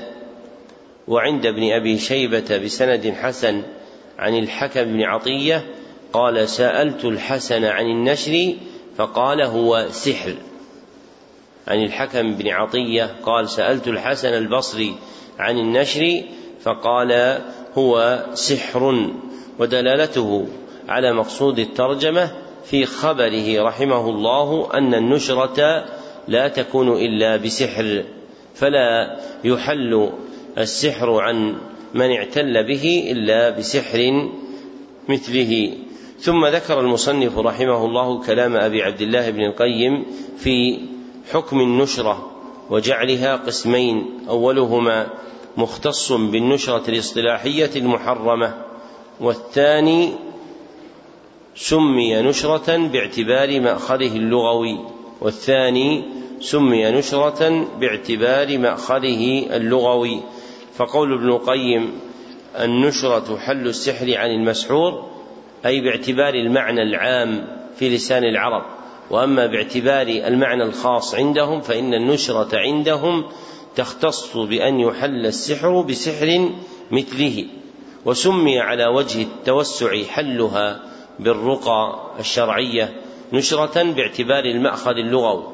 وأما باعتبار ما علق به الحكم شرعا فالمراد بها حل السحر بمثله. فإن النبي صلى الله عليه وسلم لما سئل عنها قال هي من عمل الشيطان فجعل النشرة كلها من عمل الشيطان باعتبار حقيقتها المعهودة عند العرب التي علق بها حكم الشرع. نعم. أحسن الله إليكم. قال رحمه الله فيه مسائل. الأولى النهي عن النشرة. قوله رحمه الله الأولى النهي عن النشرة أي المعهودة عند أهل الجاهلية فهي من عمل الشيطان كما سبق. نعم. أحسن الله إليكم قال رحمه الله الثانية الفرق بين المنهي عنه والمرخص فيه مما يزيل الإشكال. قوله رحمه الله الثانية الفرق بين المنهي عنه والمرخص والمرخص فيه مما يزيل الإشكال أي الفرق بين المنهي عنه وهو حل السحر بمثله بمثله وهي نشرة شركية محرمة والمرخص فيه وهو حله بالرقية والتعويذات والدعوات والأدوية المباحة. وهذا إنما يسمى نشرة باعتبار المأخذ اللغوي لا باعتبار الحقيقة الاصطلاحية التي علق بها الحكم. نعم. أحسن الله إليكم قال رحمه الله باب ما جاء في التطير. مقصود الترجمة بيان حكم التطير. بيان حكم التطير. وهو تفعل من الطيرة. وهو تفعل من الطيرة. والطيرة ما يقصده العبد للحمل على الإقدام أو الإحجام في أمر ما. ما يقصده العبد للحمل على الإقدام أو الإحجام في أمر ما. والمراد بالإقدام المضي في الأمر والمراد بالإحجام تركه والإعراض عنه. وأكثره عند أهل الجاهلية كان بالطير فنسب إليه وإلا فهو يقع بالظباء وغيرها. ولا تختص الطيرة بالتشاؤم بل التشاؤم فرد من أفرادها. فإن المتطير إذا أحجم تشاءم وإذا أقدم كان متفائلا. والمقصود بالتفاؤل التفاؤل السيء في هذا الموضع. فالطيرة معنى عام يتعلق بفعل يحمل العبد على أن يقدم على ما يريد أو أن يحجم عنه. وحكم الطيرة أنها شرك أصغر. بناء على ما تقدم في قاعدة الأسباب. فالطيرة ليست سببا شرعيا ولا قدريا والتعلق بما ليس بسبب هو من جنس الشرك الأصغر. وما يذكره المصنفون بعض المصنفين في الاعتقاد من أن الطيرة تكون شركا أكبر ليس باعتبار أصلها وإنما اعتبار ما يطرأ على فاعلها من النية ممن يعتقد أنها تؤثر بنفسها تأثيرا مستقلا. فهذا حكم عليها باعتبار ما يعرض لبعض أهلها لا لكلهم. فالأصل في الطيرة في الحكم الشرعي أنها شرك أصغر وهو الذي جاءت به النصوص. نعم. أحسن الله إليكم. قال رحمه الله وقول الله تعالى ألا إنما طائرهم عند الله ولكن أكثرهم لا يعلمون.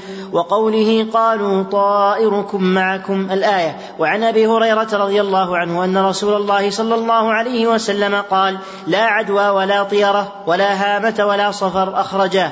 زاد مسلم ولا نوء ولا غول. ولهما عن أنس رضي الله عنه قال قال رسول الله صلى الله عليه وسلم لا عدوى ولا طيرة ويعجبني الفأل. قالوا وما الفأل قال الكلمة الطيبة. ولأبي داود بسند صحيح عن عقبة بن عامر رضي الله عنه قال ذكرت الطيرة عند رسول الله صلى الله عليه وسلم فقال أحسنها الفأل ولا ترد ولا ترد مسلما فإذا رأى أحدكم ما يكره فليقل اللهم لا يأتي بالحسنات إلا أنت ولا يدفع السيئات إلا أنت ولا حول ولا قوة إلا بك. وعن ابن مسعود مرفوعا الطيرة شرك الطيرة شرك وما منا إلا ولكن الله يذهبه بالتوكل. رواه أبو داود والترمذي وصححه وجعل آخره من قول ابن مسعود. ولأحمد من حديث ابن عمرو من ردته الطيرة عن حاجته فقد أشرك. قالوا فما كفارة ذلك؟ قال أن يقول اللهم لا خير إلا خيرك ولا طير إلا طيرك ولا إله غيرك. وله من حديث الفضل بن, عب ابن العباس رضي الله عنهما إنما الطيرة ما أمضاك أو ردك.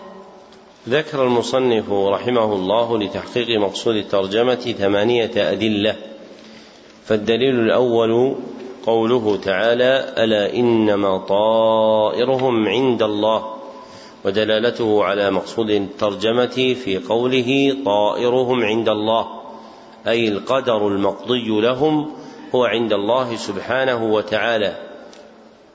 وهم آل فرعون كانوا يتطيرون بموسى ومن معه ويجعلونهم سببا لإصابة السيئة لهم. فأبطل الله اعتقادهم ورد الأمر إلى قدره فقال ألا إنما طائرهم عند الله؟ فالمراد بالطائر القدر الذي قضاه الله سبحانه وتعالى عليهم. والدليل الثاني قوله تعالى قالوا طائركم معكم. الآية ودلالته على مقصود الترجمة في قوله طائركم معكم أي قدركم الملازم لكم. كما قال تعالى وكل إنسان ألزمناه طائره في عنقه أي ما قدرنا وكتبنا عليه فهو ملازم لهم. فردوا عليهم بقولهم قالوا طائركم معكم لما قالوا لهم إنا تطيرنا بكم. ففي الآية إثبات القدر وإبطال الطيرة فهذه الآية وسابقتها تدل على بطلان الطيرة من جهة إثبات القدر لله وأن قدر الله نافذ لا يؤثر فيه شيء من الأسباب المتوهمة ومنها الطيرة. والدليل الثالث حديث أبي هريرة رضي الله عنه أن رسول الله صلى الله عليه وسلم قال لا عدوى ولا طيرة. الحديث متفق عليه ودلالته على مقصود الترجمة في قوله ولا طيرة فنفى الطيرة التي كان أهل الجاهلية يعتقدونها ونفيها دال على بطلانها. والدليل الرابع حديث أنس بن مالك رضي الله عنه قال قال رسول الله صلى الله عليه وسلم لا عدوى ولا طيرة. الحديث متفق عليه. ودلالته على مقصود الترجمة في قوله ولا طيرة على ما تقدم من كونه نفيا لما اعتقدته الجاهلية فيها. والدليل الخامس حديث عروة بن عامر لا عقبة بن عامر الذي رواه أبو داود فإن أبا داود رواه من حديث عروة بن عامر وعروة هذا تابعي على الصحيح.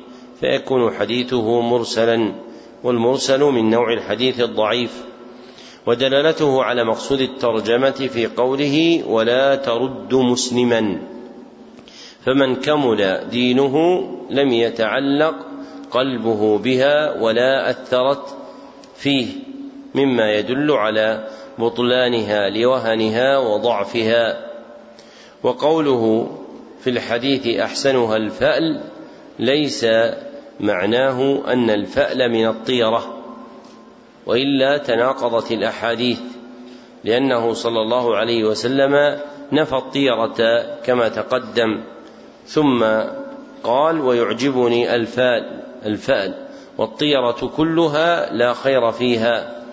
فقوله صلى الله عليه وسلم في هذا الحديث أحسنها لا يراد به حقيقة التفضيل بالمشاركة من كل وجه وإنما في وجه مخصوص وهو وجود التأثير وهو وجود التأثير. فالطيرة فيها وجود التأثير والفأل أيضا فيه وجود التأثير. لكن الطيرة تحمل العبد على الإحجام والإقدام. أما الفأل فإنه لا يحمل بنفسه وإنما يكون مقويا. وأما الفأل فإنه لا يحمل بنفسه وإنما يكون مقويا محركا باعثا على العمل. والغالب أنه يكون بالكلمة الطيبة. ولذلك لما سئل عنه صلى الله عليه وسلم ما الفأل؟ قال الكلمة الطيبة.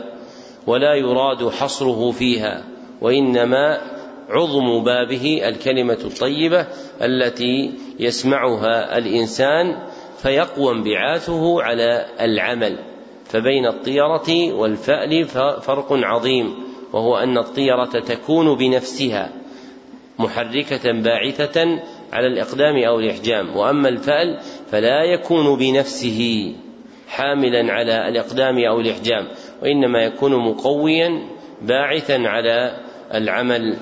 والدليل السادس حديث ابن مسعود رضي الله عنه مرفوعا قال الطيرة شرك. الحديث رواه أبو داود والترمذي وابن ماجه وإسناده صحيح. وآخره مدرج من كلام عبد الله بن مسعود رضي الله عنه على الصحيح فليس من كلام النبي صلى الله عليه وسلم. وهو قوله وما منا إلا ولكن الله يذهبه بالتوكل. ودلالته على مقصود الترجمة في قوله الطيرة شرك والتكرار للتأكيد. ووقع في رواية ابن الأعرابي لسنن أبي داود تكريرها ثلاثا. وإنما كانت الطيرة شركا لما فيها من تعلق القلب بغير الله واعتقاد تأثير سبب متوهم لا وجود له. والدليل السابع حديث عبد الله بن عمرو رضي الله عنهما من ردته الطيرة عن حاجته فقد أشرك الحديث رواه أحمد وإسناده ضعيف. ودلالته على مقصود الترجمة في قوله فقد أشرك فجعل الطيرة شركا. ومعناه في الحديث المتقدم حديث ابن مسعود وهو حديث صحيح مصرح بأن الطيرة شرك. والدليل الثامن حديث الفضل بن عباس رضي الله عنهما. إنما الطيرة ما أمضاك أو ردك. الحديث رواه أحمد أيضا. وإسناده ضعيف. ودلالته على مقصود الترجمة في قوله إنما الطيرة ما أمضاك أو ردك. فهو في بيان حقيقتها. لكن النبي صلى الله عليه وسلم قالها لا على إرادة بيان حقيقتها ولكن على إرادة التبرؤ منها. فإن سياق الحديث عند أحمد أنه عرض لهم ظبي فبرح يعني ولاهم مياسره. فمال النبي صلى الله عليه وسلم. فظن الفضل أن النبي صلى الله عليه وسلم تطير بما عرض من حال الظبي. فأبطل النبي صلى الله عليه وسلم ما توهمه الفضل وقال إنما الطيرة ما أمضاك أو ردك. نعم. أحسن الله إليكم. قال رحمه الله فيه مسائل الأولى التنبيه على قوله ألا إنما طائرهم عند الله مع قوله طائركم معكم. الثانية نفي العدوى. قوله رحمه الله الأولى التنبيه على قوله ألا إنما طائرهم عند الله مع قوله قالوا طائركم معكم أي أنهما في إثبات القدر. فقوله طائرهم أي قدرهم وقوله طائركم أي قدركم. وهذا متضمن إبطال الطيرة وتحقيق أن التصرف بالقدر في يد الله وحده. نعم.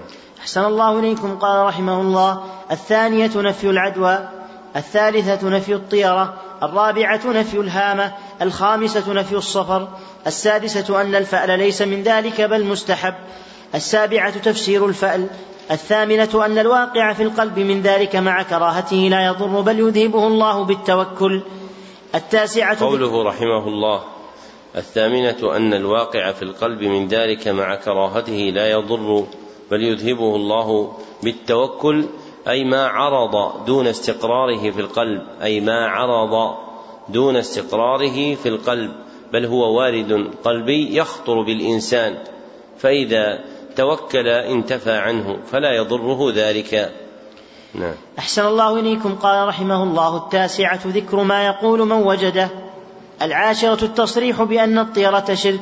الحادية عشرة تفسير الطيرة المذمومة.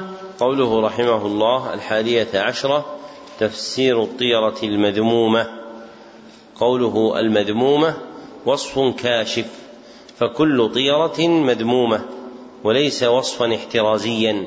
أن من الطيرة ما يذم ومنها ما لا يذم. نظير قوله تعالى وقتلهم الأنبياء بغير حق. فليس في قتل الأنبياء ما يكون بحق وما يكون بغير حق بل قتل الأنبياء هو على كل حال بغير حق. نعم. أحسن الله إليكم. قال رحمه الله باب ما جاء في التنجيم. مقصود الترجمة بيان حكم التنجيم. بيان حكم التنجيم وهو النظر في النجوم للاستدلال بها على التسيير أو التأثير. النظر في النجوم للاستدلال بها على التسيير أو التأثير. فالتنجيم نوعان. أحدهما تنجيم التسيير. تنجيم التسيير. وهو الاستدلال بحركات سيرها على الجهات والأحوال وهو الاستدلال بحركات سيرها على الجهات والأحوال. وهذا جائز عند الجمهور وهذا جائز عند الجمهور. والآخر تنجيم التأثير تنجيم التأثير وهو النظر فيها لاعتبار تأثيرها في الحوادث الكونية. وهو النظر فيها لاعتبار تأثيرها في الحوادث الكونية. وهذا النوع قسمان أحدهما أو الأول اعتقاد كونها مؤثرة مدبرة للكون بحركتها اعتقاد كونها مؤثرة مدبرة للكون بحركتها أو مرشدة إلى الغيب دالة أو مرشدة إلى الغيب دالة عليه. وهذا كفر بالاتفاق وهذا كفر بالاتفاق. والثاني اعتقاد كونها سببا غير مستقل بالتأثير في الحوادث الكونية. اعتقاد كونها سببا غير مستقل بالتأثير في الحوادث الكونية. وفيه خلاف بين أهل العلم. فمن أهل العلم من أهل السنة من ينفي وجود تأثير لها البتة على وجه التسبيب. ومنهم من يثبت وجود أثر لها على وجه التسبيب في الحوادث الكونية. والثاني أصح دليلا وهو اختيار أبي العباس بن تيمية الحفيد. فإن من الحوادث الكونية في الأرض كالجزر والمد وفوران الدم وغيره ما هو واقع بسبب حركات النجوم يعني الأفلاك التي تشتمل على الشمس والقمر والنجوم وغيرها. فما ثبت بطريق صحيح مقطوع به أن له تاثيرا على وجه التسبيب صح ذلك. وأما ما يتوهم مما لا حقيقة له فلا يعول عليه. نعم. أحسن الله إليكم قال رحمه الله. قال البخاري في صحيحه قال قتادة خلق الله هذه النجوم لثلاث زينة للسماء ورجوما للشياطين وعلامات يهتدى بها فمن تأول فيها غير ذلك أخطأ وأضاع نصيبه وتكلف ما لا علم له به. انتهى. وكره قتادة تعلم منازل القمر ولم يرخص ابن عيينة فيه ذكره حرب عنهما. ورخص في تعلم المنازل أحمد وإسحاق. وعن أبي موسى رضي الله عنه قال قال رسول الله صلى الله عليه وسلم ثلاثة لا يدخلون الجنة مدمن الخمر وقاطع الرحم ومصدق بالسحر. رواه أحمد وابن حبان في صحيحه.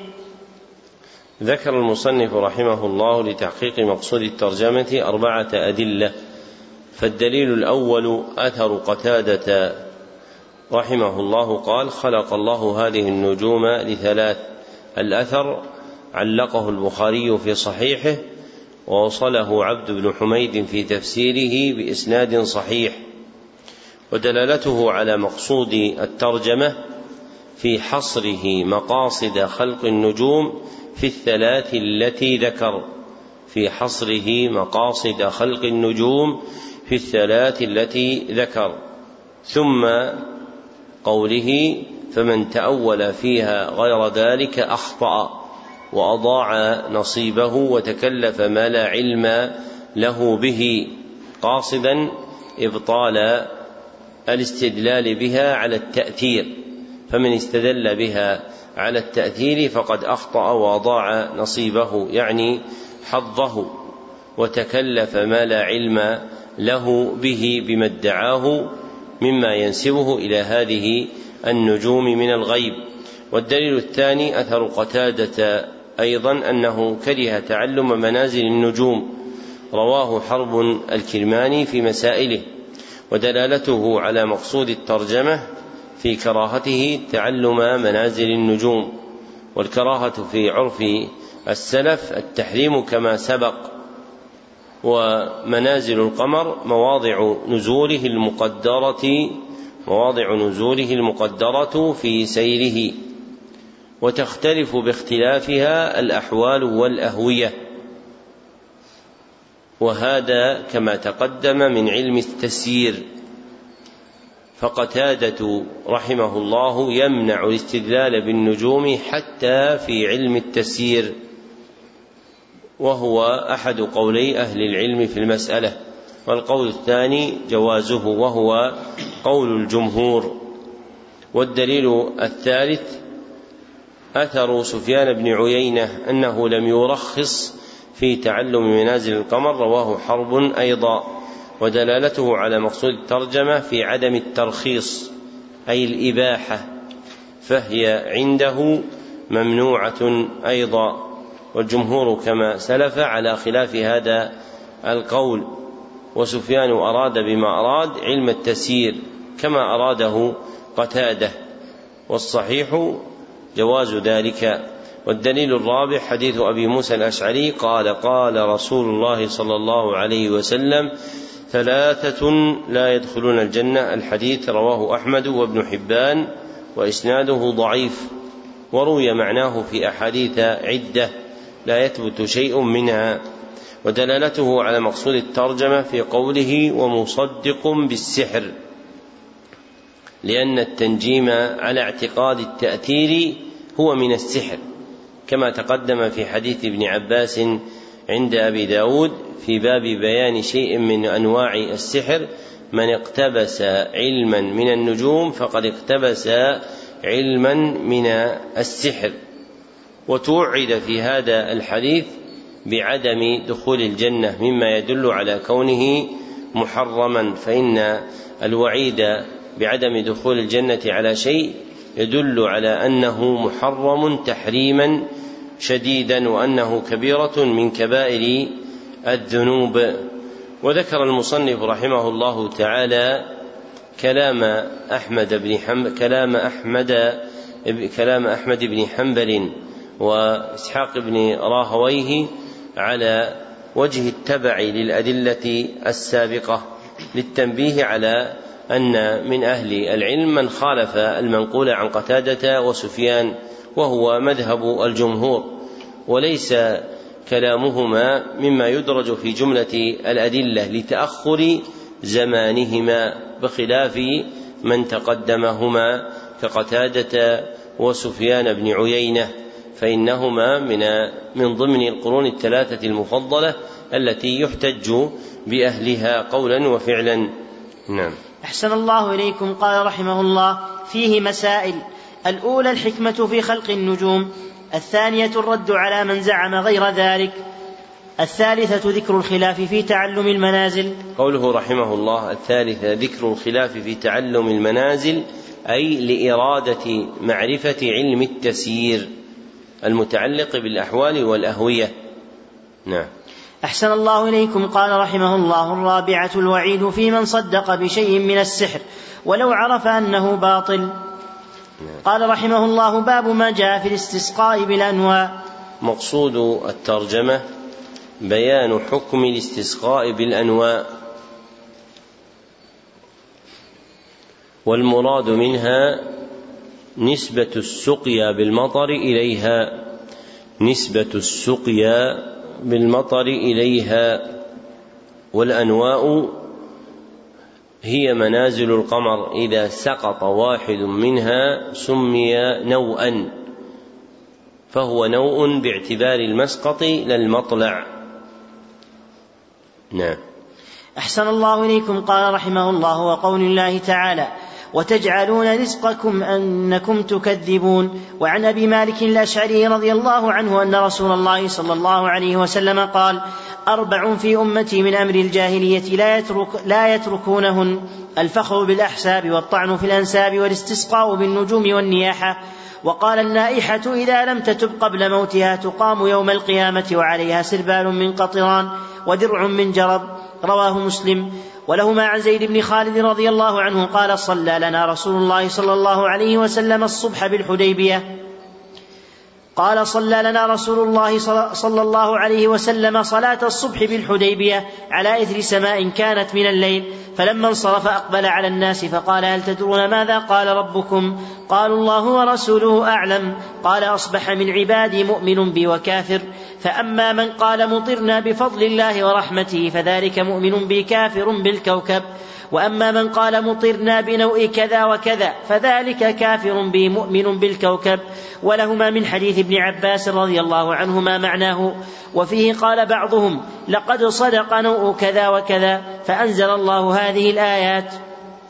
فلا أقسم بمواقع النجوم إلى قوله تكذبون.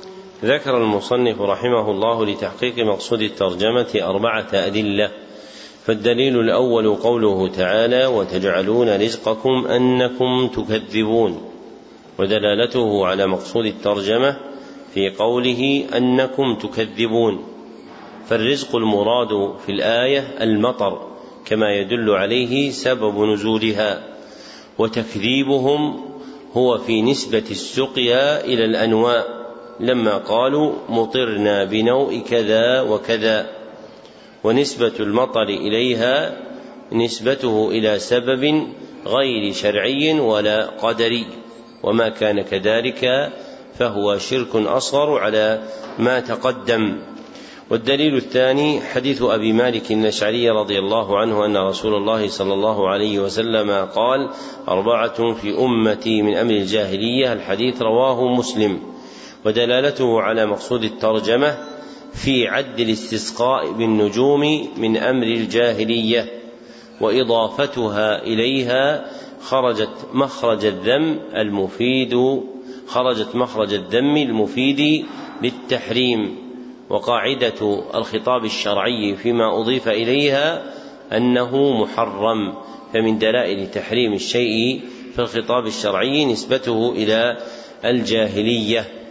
والدليل الثاني حديث زيد بن خالد رضي الله عنه قال صلى لنا رسول الله صلى الله عليه وسلم صلاة الصبح بالحديبية. الحديث متفق عليه ودلالته على مقصود الترجمة في تسمية من قال مطرنا بنوء كذا وكذا كافرا فالاستسقاء بالنجوم كفر بالله لجعلها سببا مع افتقاد تأثيرها الشرعي والقدري. طيب هنا سؤال. هذا الكفر الذي ذكر في هذا الحديث في قوله تعالى أصبح من عبادي مؤمن بي وكافر كفر أكبر أم كفر أصغر؟ ما الجواب؟ مع التعليل. نعم. هذا كلام عام. إحنا نسأل في الحديث. الذين قال فيهم الله أصبح من عبادي مؤمن بي وكافر. كافر كفر أكبر أم كفر أصغر؟ طيب قوة من الحديث أنت. العباد يشمل هذا وهذا. ها؟ نعم يا أخي.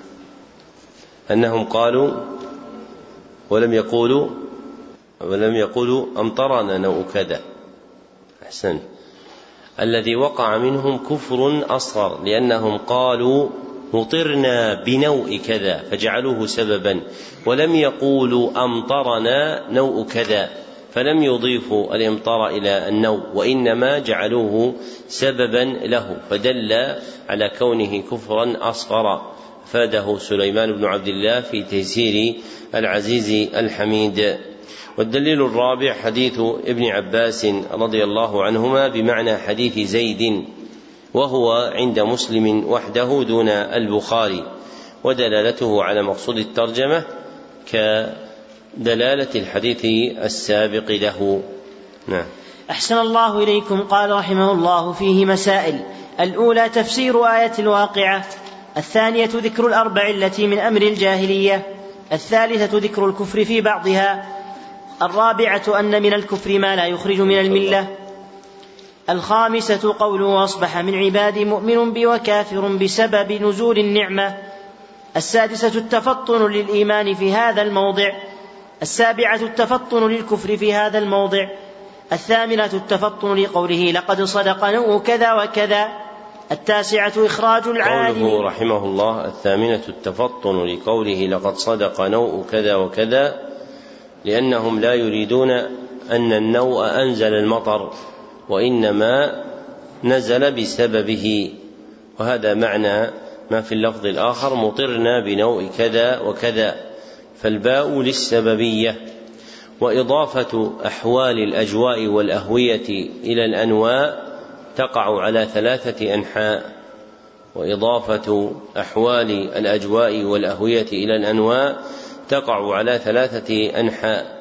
الأول إضافتها إليها إضافة تسبيب إضافتها إليها إضافة تسبيب بأن يعتقد بأنها مستقلة بالتأثير وهذا كفر أكبر بأن يعتقد بأنها مستقلة بالتأثير وهذا كفر أكبر. والثاني إضافتها إليها إضافة سبب. بألا يعتقد استقلالها بالتأثير بل يعتقد أنها أسباب تابعة لقدر الله عز وجل وهذا كفر أصغر. والثالث إضافتها إليها إضافة ظرف إضافتها إليها إضافة ظرف زماني وهذا جائز. إضافتها إليها إضافة ظرف زماني وهذا جائز. فإذا أضيف حال الجو والأهوية إلى زمن ما على إرادة أنه ظرف زماني له فهذا جائز. كأن يقول إذا طلع نجم سهيل فقد رجي المطر. فإن طلوع نجم إذا طلع نجم سهيل فقد رجي المطر أو برد الليل. فإن معناه أن ما بعده ظرف لوجود هذه الحال كما عرفته العرب من حال أرضها فيما يعرض لها من الأحوال والأهوية. نعم. أحسن الله إليكم قال رحمه الله التاسعة إخراج العالم للمتعلم المسألة بالاستفهام عنها لقوله أتدرون ماذا؟ قال ربكم العاشرة وعيد النائحة. قال رحمه الله باب قول الله تعالى ومن الناس من يتخذ من دون الله أندادا يحبونهم كحب الله. الآية. مقصود الترجمة بيان أن محبة الله من عبادته. بيان أن محبة الله من عبادته. والمراد بالمحبة المحبة المقتضية تأله القلوب لله وتعظيمها له المحبة المقتضية تأله القلوب لله وتعظيمها له. نعم.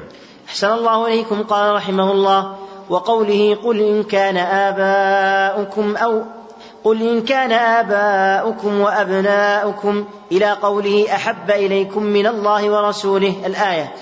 عن أنس رضي الله عنه أن رسول الله صلى الله عليه وسلم قال لا يؤمن أحدكم حتى أكون أحب إليه من ولده ووالده والناس أجمعين.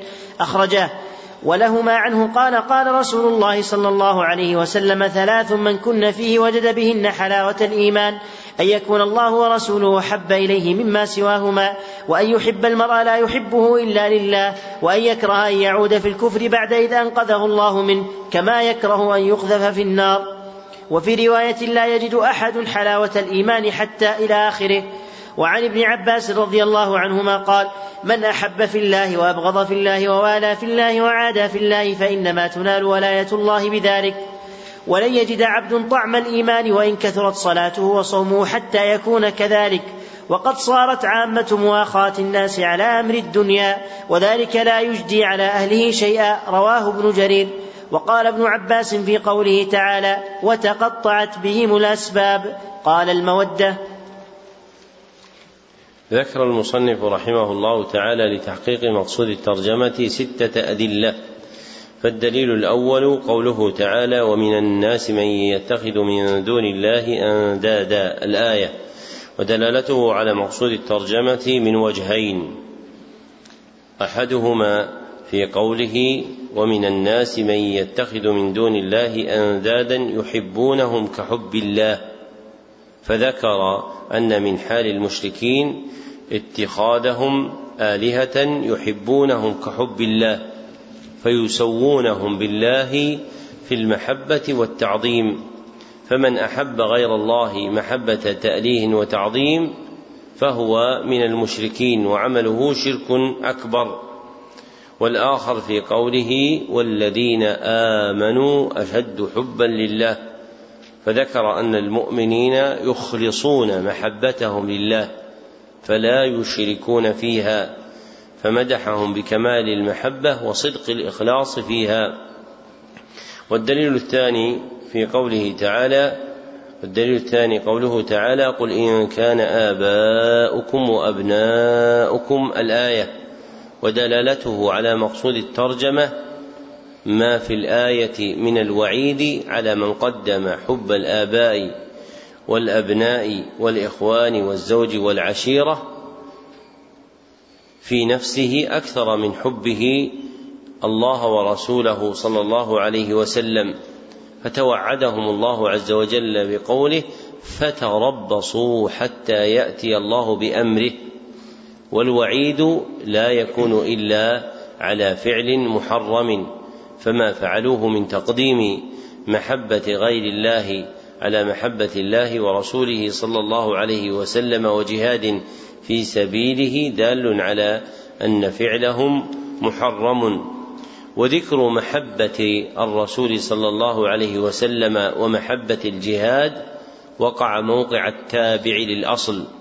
لأن الأصل في المحبة المتاله بها كونها لله عز وجل ومن جملتها محبة ما يحبه الله.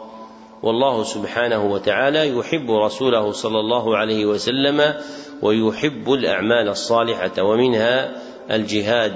فجاء ذكرهما على وجه التبع. والدليل الثالث حديث أنس رضي الله عنه أن رسول الله صلى الله عليه وسلم قال لا يؤمن أحدكم حتى أكون أحب إليه. الحديث متفق عليه ودلالته على مقصود الترجمة في نفي كمال الإيمان عمن لم يكن النبي صلى الله عليه وسلم أحب إليه من ولده ووالده والناس أجمعين. والإيمان لا ينفى إلا في ترك واجب على العبد فيدل ذلك على وجوب محبة الرسول صلى الله عليه وسلم المندرجة في محبة الله فيكون دليلا على وجوب محبة الله لأن محبة النبي صلى الله عليه وسلم من محبته سبحانه وتعالى. فأورد المصنف هذا الدليل في باب ما يتعلق بمحبة الله لأن من طرائق محبة الله محبة رسوله صلى الله عليه وسلم. والدليل الرابع حديث أنس أيضا أن رسول الله صلى الله عليه وسلم قال ثلاث من كن فيه. الحديث متفق عليه. ودلالته على مقصود الترجمة في تعليق وجدان حلاوة الإيمان بأن يكون الله ورسوله أحب إليه مما سواهما. فذكر محبة الله وذكر محبة الرسول صلى الله عليه وسلم تابعة لها. والدليل الخامس حديث ابن عباس حديث ابن عباس رضي الله عنهما قال من أحب في الله إلى آخر الحديث رواه ابن جرير في تفسيره وإسناده ضعيف. ودلالته على مقصود الترجمة من وجهين. أحدهما في قوله من أحب في الله وأبغض في الله حتى قال فإنما تنال ولاية الله بذلك فعد أعمالا تتحقق بها ولاية الله المتضمنة محبته عبده. ومرد جميع هذه الأعمال إلى محبة الله عز وجل لأنه هو الذي أمر بها. والآخر في قوله ولن يجد عبد طعم الإيمان وإن كثرت صلاته وصومه حتى يكون كذلك فعلق وجدان طعم الإيمان عليها فهي مما يكمل به الإيمان لتقوية محبة الله في القلب. والدليل السادس اثر ابن عباس رضي الله عنهما في تفسير قوله تعالى وتقطعت بهم الأسباب قال المودة. رواه ابن جرير بسند صحيح. ومعناه تقطعت المحبة بين المتبوعين وأتباعهم من أهل الشرك والكفر ممن كان يزعم أنه ينتفع بمحبة أولياء جعلهم من دون الله عز وجل فلا يصل إليه نفعهم بل يتبرأ منهم ويتبرؤون منه ففيه إبطال محبة غير الله. وإذا كان وإذا كانت محبة غيره على وجه التأليه باطلة فلا مصير للعبد ولا محيد له عن محبة الله عز وجل وحده. لأنها هي المحبة التي ينتفع بها العبد في الدنيا والآخرة. نعم. أحسن الله إليكم قال رحمه الله فيه مسائل الأولى تفسير آية البقرة الثانية تفسير آية براءة الثالثة وجوب محبته صلى الله عليه وسلم على النفس والأهل والمال قوله رحمه الله الثالثة وجوب محبته صلى الله عليه وسلم على النفس والأهل والمال أي تقديم محبته صلى الله عليه وسلم على النفس والأهل والمال. نعم. أحسن الله إليكم قال رحمه الله الرابعة أن نفي الإيمان لا يدل على الخروج من الإسلام. قوله رحمه الله الرابعة أن نفي الإيمان لا يدل على الخروج من الإسلام أي أن النفي قد يوجد ولا يراد به نفي أصل الإيمان بل نفي كماله أي أن النفي قد يوجد ولا يراد به نفي أصل الإيمان بل كماله. نعم. أحسن الله إليكم. قال رحمه الله الخامسة أن للإيمان حلاوة قد يجدها الإنسان وقد لا يجدها. السادسة أعمال القلب الأربع التي لا تنال ولاية الله إلا بها ولا يجد أحد طعم الإيمان ولاية. إلا ولاية يجوز فيها الفتح والكسر لكن الفتح أفصح وأولى في هذا الموضع. نعم. السادسة أعمال القلب الأربع التي لا تنال ولاية الله إلا بها ولا يجد أحد طعم الإيمان إلا بها. السابعة فهم الصحابي للواقع أن عامة المؤاخاة على أمر الدنيا. الثامنة تفسير وتقطعت بهم الأسباب. التاسعة أن من المشركين من يحب الله حبا شديدا. العاشرة الوعيد على من كانت الثمانية عنده أحب من دينه. الحادية عشرة أن من اتخذ ندا تسا أن من اتخذ ندا تساوي محبته محبة الله فهو الشرك الأكبر. قال رحمه الله باب قول الله تعالى إنما ذلكم الشيطان يخوف أولياءه فلا تخافوهم وخافون إن كنتم مؤمنين. مقصود الترجمة بيان أن خوف الله من العبادة. مقصود الترجمة بيان أن خوف الله من العبادة وتقدم أن خوف الله شرعا هو فرار قلب العبد إلى الله ذعرا وفزعا هو فرار قلب العبد إلى الله ذعرا وفزعا. نعم. أحسن الله إليكم قال رحمه الله وقوله إنما يعمر مساجد الله من آمن بالله واليوم الآخر وأقام الصلاة واتى الزكاة ولم يخش إلا الله. الآية. وقوله ومن الناس من يقول آمنا بالله فإذا أوذي في الله جعل فتنة الناس كعذاب الله. الآية. وعن أبي سعيد رضي الله عنه مرفوعا إن من ضعف اليقين أن ترضي الناس بسخط الله. وأن تحمدهم على رزق الله وأن تذمهم على ما لم يؤتك الله. إن رزق الله لا يجره حرص حريص ولا يرده كراهية كاره. وعن عائشة رضي الله عنها أن رسول الله صلى الله عليه وسلم قال من التمس رضا الله بسخط الناس رضي الله عنه وأرضى عنه الناس ومن التمس رضا الناس بسخط الله سخط الله عليه وأسخط عليه الناس. رواه ابن حبان في صحيحه. ذكر المصنف رحمه الله لتحقيق مقصود الترجمة خمسة أدلة فالدليل الأول قوله تعالى إنما ذلكم الشيطان يخوف أولياءه. الآية ودلالته على مقصود الترجمة في تعليق الإيمان بالخوف منه سبحانه. في قوله فلا تخافوهم وخافون إن كنتم مؤمنين. وما علق عليه الإيمان فهو عبادة. وما علق عليه الإيمان فهو عبادة.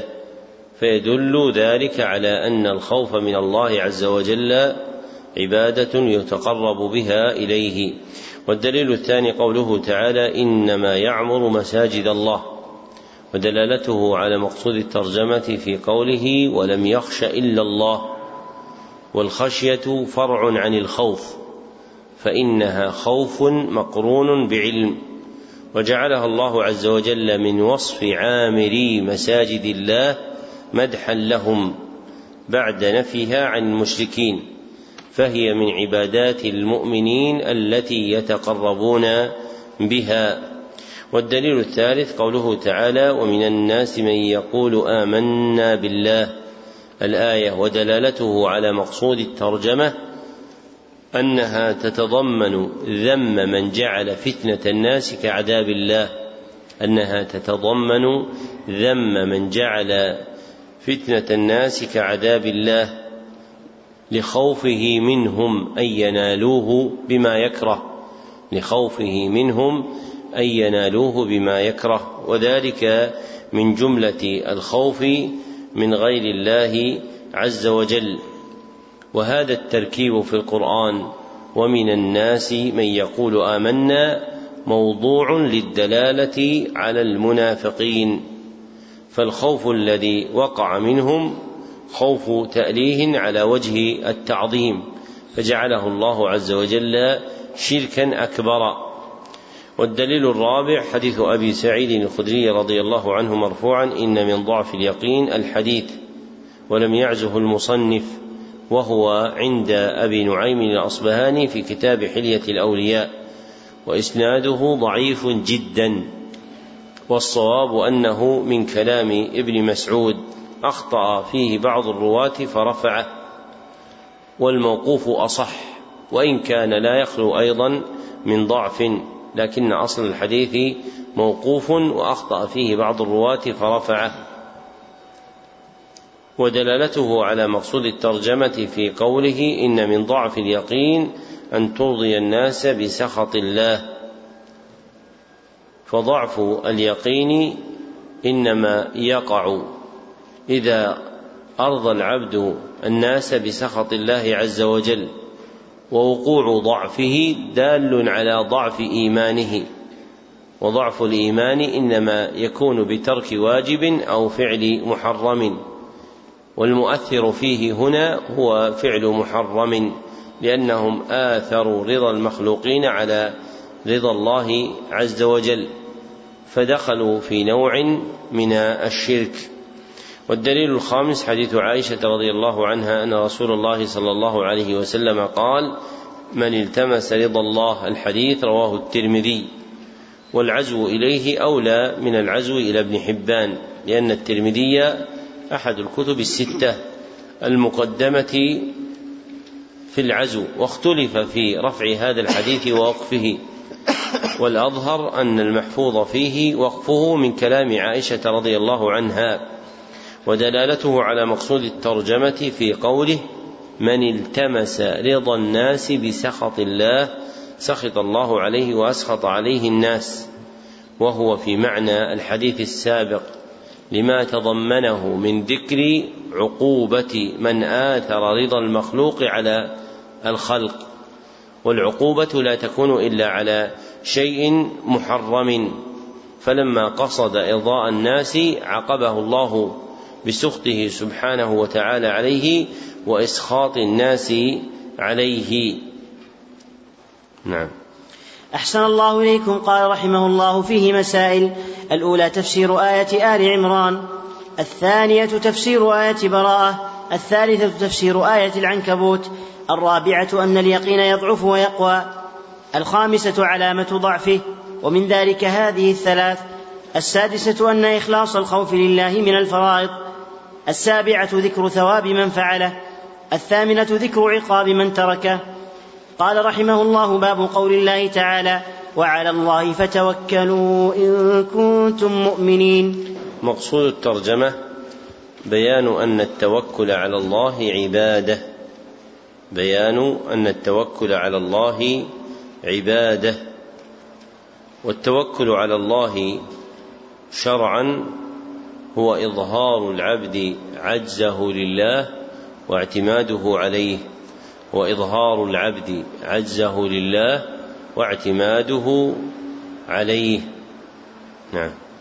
أحسن الله إليكم قال رحمه الله وقوله إنما المؤمنون الذين إذا ذكر الله وجلت قلوبهم الآية. وقوله يا أيها النبي حسبك الله ومن اتبعك من المؤمنين. وقوله ومن يتوكل على الله فهو حسبه. عن ابن عباس رضي الله عنهما قال حسبنا الله ونعم الوكيل. قالها إبراهيم عليه السلام حين ألقي في النار وقالها محمد صلى الله عليه وسلم حين قالوا إن الناس قد جمعوا لكم فاخشوهم فزادهم إيمانا. وقالوا حسبنا الله ونعم الوكيل. رواه البخاري. ذكر المصنف رحمه الله لتحقيق مقصود الترجمة خمسة أدلة. فالدليل الأول قوله تعالى وعلى الله فتوكلوا إن كنتم مؤمنين. ودلالته على مقصود الترجمة في تعليق الإيمان على التوكل وما علق عليه الإيمان فهو عبادة وما علق عليه الإيمان فهو عبادة فصار التوكل عبادة لله. والدليل الثاني قوله تعالى إنما المؤمنون الذين إذا ذكر الله الآية ودلالته على مقصود الترجمة في قوله في تمامها وعلى ربهم يتوكلون فجعل التوكل من صفات المؤمنين التي يتعبدون بها ربهم وما تعبد به المؤمنون ربهم وأثنى الله عز وجل به عليهم فهو عبادة من العبادات فإن الله ذكر التوكل من أعمالهم مثنيا به عليهم فدل على أنه عبادة لله. والدليل الثالث قوله تعالى يا أيها النبي حسبك الله الآية. ودلالته على مقصود الترجمة في كون الكفاية حاصلة بالتوكل على الله عز وجل. فمعنى الآية يا أيها النبي كافيك الله ومن اتبعك من المؤمنين فالله عز وجل كافيهم أيضا فتوكلوا عليه فهو إغراء بالتوكل لتوقف الكفاية عليه والدليل الرابع قوله تعالى ومن يتوكل على الله فهو حسبه ودلالته على مقصود الترجمة من وجهين. أحدهما جعل الكفاية جزاء للمتوكلين. جعل الكفاية جزاء للمتوكلين. والجزاء بالثواب الحسن على العمل دال على أنه عبادة. والجزاء بالثواب الحسن على العمل دال على أنه عبادة فالتوكل عبادة. والآخر أن تحصيل الكفاية مشروط بالتوكل. أن تحصيل الكفاية مشروط بالتوكل. والعبد مأمور بطلب ما يحقق استغناءه بربه. والعبد مأمور بطلب ما يحقق استغناءه بربه. ومن جملته التوكل فيكون أمرا به وما أمر به فهو عبادة. والدليل الخامس حديث ابن عباس رضي الله عنهما قال حسبنا الله ونعم الوكيل. الحديث رواه البخاري. ودلالته على مقصود الترجمة في قوله حسبنا الله ونعم الوكيل أي كافينا الله. وهذا دليل كونهم متوكلين عليه. وأورثهم ذلك زيادة الإيمان كما قال فزادهم إيمانا.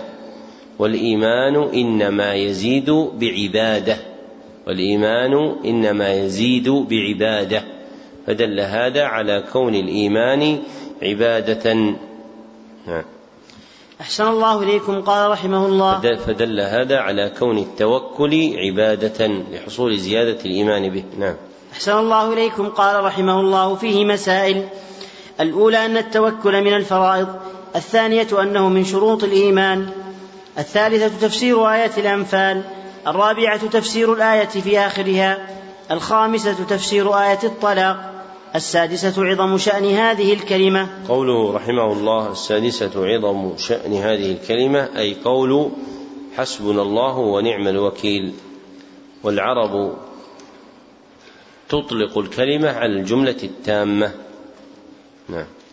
أحسن الله إليكم. قال رحمه الله السابعة أنها قول إبراهيم عليه الصلاة والسلام ومحمد صلى الله عليه وسلم في الشدائد. قال رحمه الله باب قول الله تعالى أفأمنوا مكر الله فلا يأمن مكر الله إلا القوم الخاسرون. مقصود الترجمة بيان أن الأمن من مكر الله والقنوط من رحمته أمران محرمان ينافيان كمال التوحيد الواجب. بيان أن الأمن من مكر الله والقنوط من رحمته أمران محرمان ينافيان كمال التوحيد الواجب. ما لم يتضمن زوال أصلهما من الخوف والرجاء. ما لم يتضمن زوال أصلهما من الخوف والرجاء فإنهما يكونان حينئذ مخرجان من الملة. لكن هذا لا يتصور من الموحد. والأمن من مكر الله الغفلة عن عقوبته مع الإقامة على موجبها. الغفلة عن عقوبته مع الإقامة على موجبها وهو المحرمات. والقنوط من رحمة الله هو استبعاد الفوز بها في حق العاصي هو استبعاد الخوف بها في حق العاصي. أحد منكم يذكر كلام الطحاوي في عقيدته لما قال والأمن والإياس ينقلان عن ملة الإسلام يريد فيما ذكر هو أصلهما. أما المصنف يريد كمالهما الذي ينافي كمال التوحيد الواجب. نعم. أحسن الله إليكم قال رحمه الله. وقوله قال ومن يقنط من رحمة ربه إلا الضالون. وعن ابن عباس رضي الله عنهما أن رسول الله صلى الله عليه وسلم سئل عن الكبائر فقال الشرك بالله واليأس من روح الله والأمن من مكر الله. وعن ابن مسعود رضي الله عنه قال أكبر الكبائر الإشراك بالله والأمن من مكر الله والقنوط من رحمة الله والياس من روح الله. رواه عبد الرزاق. ذكر المصنف رحمه الله لتحقيق مقصود الترجمة أربعة أدلة. فالدليل الأول قوله تعالى أفأمنوا مكر الله؟ ودلالته على مقصود الترجمة من وجهين. أحدهما في قوله أفأمنوا مكر الله لأنه استفهام استنكاري يتضمن ذمهم على ما اقترفوه لأنه استفهام استنكاري يدل على ذمهم على ما اقترفوه والذم دليل التحريم والآخر في قوله إلا القوم الخاسرون لأنه جعله سببا لخسرانهم. وما أنتج خسرانا فهو محرم مباين لتعظيم الله. والدليل الثاني قوله تعالى قال ومن يقنط من رحمة ربه الآية ودلالته على مقصود الترجمة في قوله إلا الضالون لأنه جعله سببا لضلالهم وما أنتج ضلالا فهو محرم. والدليل الثالث حديث عبد الله بن عباس رضي الله عنهما أن رسول الله صلى الله عليه وسلم سئل عن الكبائر الحديث ولم يعزه المصنف وهو عند البزار في مسنده والطبراني في المعجم الكبير وإسناده حسن ودلالته على مقصود الترجمة في قوله واليأس من روح الله والأمن من مكر الله فعدهما في الكبائر واليأس من روح الله من أفراد القنوط. واليأس من روح الله من أفراد القنوط. فإن اليأس من روح الله استبعاد فرجه عند نزول المصائب. استبعاد فرجه عند نزول المصائب.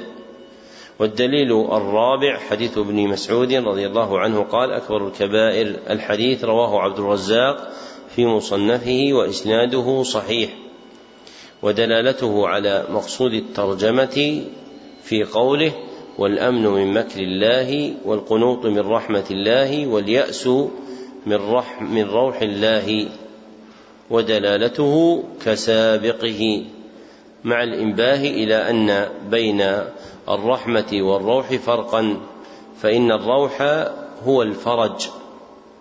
فإن الروح هو الفرج وهو مختص بورود الخطوب والشدائد وهو مختص بورود الخطوب والشدائد. فيقرن الفرج غالبا بالشدة والرحمة أعم منه الرحمه أعم منه. نعم. أحسن الله إليكم. قال رحمه الله فيه مسائل. الأولى تفسير آية الأعراف الثانية تفسير آية الحجر الثالثة شدة الوعيد في من أمن مكر الله الرابعة شدة الوعيد في القنوط. قال رحمه الله باب من الإيمان بالله الصبر على أقدار الله. مقصود الترجمة بيان أن الصبر على أقدار الله من الإيمان. بيان أن الصبر على أقدار الله من الإيمان به. والمراد بالأقدار في الترجمة الأقدار المؤلمة لا الملائمة الأقدار المؤلمة لا الملائمة وهي التي لا توافق رغبة العبد. وهي التي لا توافق رغبة العبد. والقدر الملائم هو الذي يجري وفق رغبة العبد. والقدر الملائم هو الذي يجري وفق رغبة العبد والصبر على أقدار الله من كمال التوحيد الواجب والصبر على أقدار الله من كمال التوحيد الواجب وضده من السخط والجزع محرم ينافي كمال التوحيد الواجب. نعم. أحسن الله إليكم قال رحمه الله وقول الله تعالى ومن يؤمن بالله يهد قلبه. قال علقمة هو الرجل تصيبه المصيبة فيعلم أنها من عند الله فيرضى ويسلم. وفي صحيح مسلم عن أبي هريرة رضي الله عنه أن رسول الله صلى الله عليه وسلم قال اثنتان في الناس هما بهم كفر الطعن في النسب والنياحة على الميت. ولهما عن ابن مسعود رضي الله عنه مرفوعا ليس منا من ضرب الخدود وشق الجيوب ودعا بدعوى الجاهلية. وعن أنس رضي الله عنه أن رسول الله صلى الله عليه وسلم قال إذا أراد الله بعبده الخير عجل له العقوبة في الدنيا وإذا أراد بعبده الشر أمسك عنه بذنبه حتى يوافي به يوم القيامة. وقال النبي صلى الله عليه وسلم إن عظم الجزاء مع عظم البلاء وإن الله تعالى إذا حب قوما ابتلاهم فمن رضي فله الرضا ومن سخط فله السخط حسنه الترمذي. ذكر المصنف رحمه الله لتحقيق مقصود الترجمة خمسة أدلة فالدليل الأول قوله تعالى ومن يؤمن بالله يهد قلبه ودلالته على مقصود الترجمة في كون العبد المصاب جعل صبره على المصيبة عبادة يتعبد بها الله. في كون العبد المصاب جعل صبره على المصيبة عبادة يتعبد بها الله. فهدى الله قلبه ووفقه للتسليم لأمره. فهدى الله قلبه ووفقه للتسليم بأمره. وعد ذلك علامة إيمانه وكمال توحيده. والدليل الثاني حديث أبي هريرة رضي الله عنه أن رسول الله صلى الله عليه وسلم قال اثنتان في الناس. الحديث رواه مسلم ودلالته على مقصود الترجمة في قوله والنياحة على الميت. وهي رفع الصوت بالبكاء عليه وتعداد شمائله.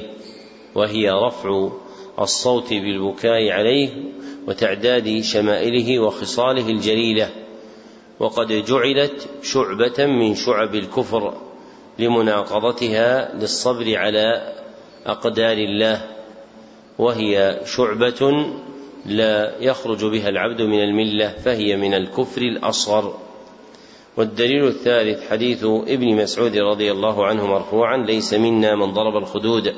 الحديث ودلالته على مقصود الترجمة في قوله ليس منا مع ذكره أفعالا تدل على عدم الصبر على قدر الله فنفى عنه كمال الإيمان الواجب فنفى عنه كمال الإيمان الواجب لمناقضة تلك الأفعال للإيمان.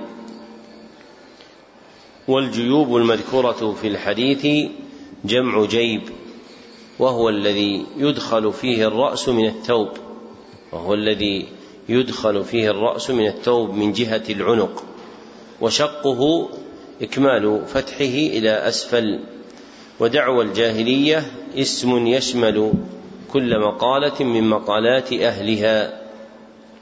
والدليل الرابع حديث أنس رضي الله عنه أن رسول الله صلى الله عليه وسلم قال إذا أراد الله بعبده الخير الحديث رواه الترمذي وإسناده حسن. ودلالته على مقصود الترجمة في قوله عجل له العقوبة في الدنيا أي عاقبه على ذنوبه ورزقه الصبر على العقوبة أي عاقبه على ذنوبه ورزقه الصبر على العقوبة. لما وقر في قلبه أن تعجيلها له في الدنيا خير من تأخيرها له في الآخرة. لما وقر في قلبه أن تعجيلها له في الدنيا خير له من تأخيرها له في الآخرة. ففيه الحث على الصبر على المصائب لانتفاع العبد بذلك في الدنيا والآخرة. والدليل الخامس حديث أنس رضي الله عنه أيضا قال قال النبي صلى الله عليه وسلم إن عظم الجزاء مع عظم البلاء. الحديث رواه الترمذي وابن ماجه وإسناده حسن ودلالته على مقصود الترجمة من وجهين أحدهما في قوله فمن رضي فله الرضا فالرضا حظ من رضي بما كتب عليه من البلاء فالرضا حظ من رضي بما كتب عليه من البلاء. والصبر على الأقدار مندرج في جملة الرضا. والصبر على الأقدار مندرج في جملة الرضا لأن الرضا صبر وزيادة. والزيادة التي تكون في الرضا هي فقدان ألم المصيبة وطمأنينة القلب. هي فقدان ألم المصيبة وطمأنينة القلب. وهي موجودة عند من يصبر فقط فإن الصابر يتالم وأما الراضي فإنه لا يجد ألما فحاله أكمل. والآخر في قوله ومن سخط ومن سخط فله السخط. ومن سخط فله السخط. وترتيب العقوبة على سخطه دال على ذم فعله وأن التسخط من قدر الله منقص للتوحيد الواجب على العبد وأن الصبر على أقدار الله مأمور به. نعم. أحسن الله إليكم. قال رحمه الله فيه مسائل.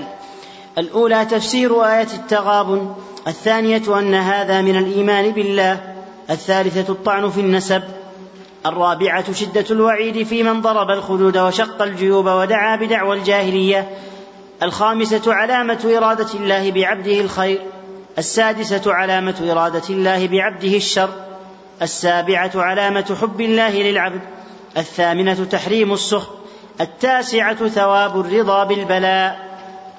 وهذا آخر بيان هذه الجملة من الكتاب. ونستكمل بقيته بعد صلاة العصر بإذن الله تعالى. الحمد لله رب العالمين وصلى الله وسلم على عبده ورسوله محمد وآله وصحبه أجمعين.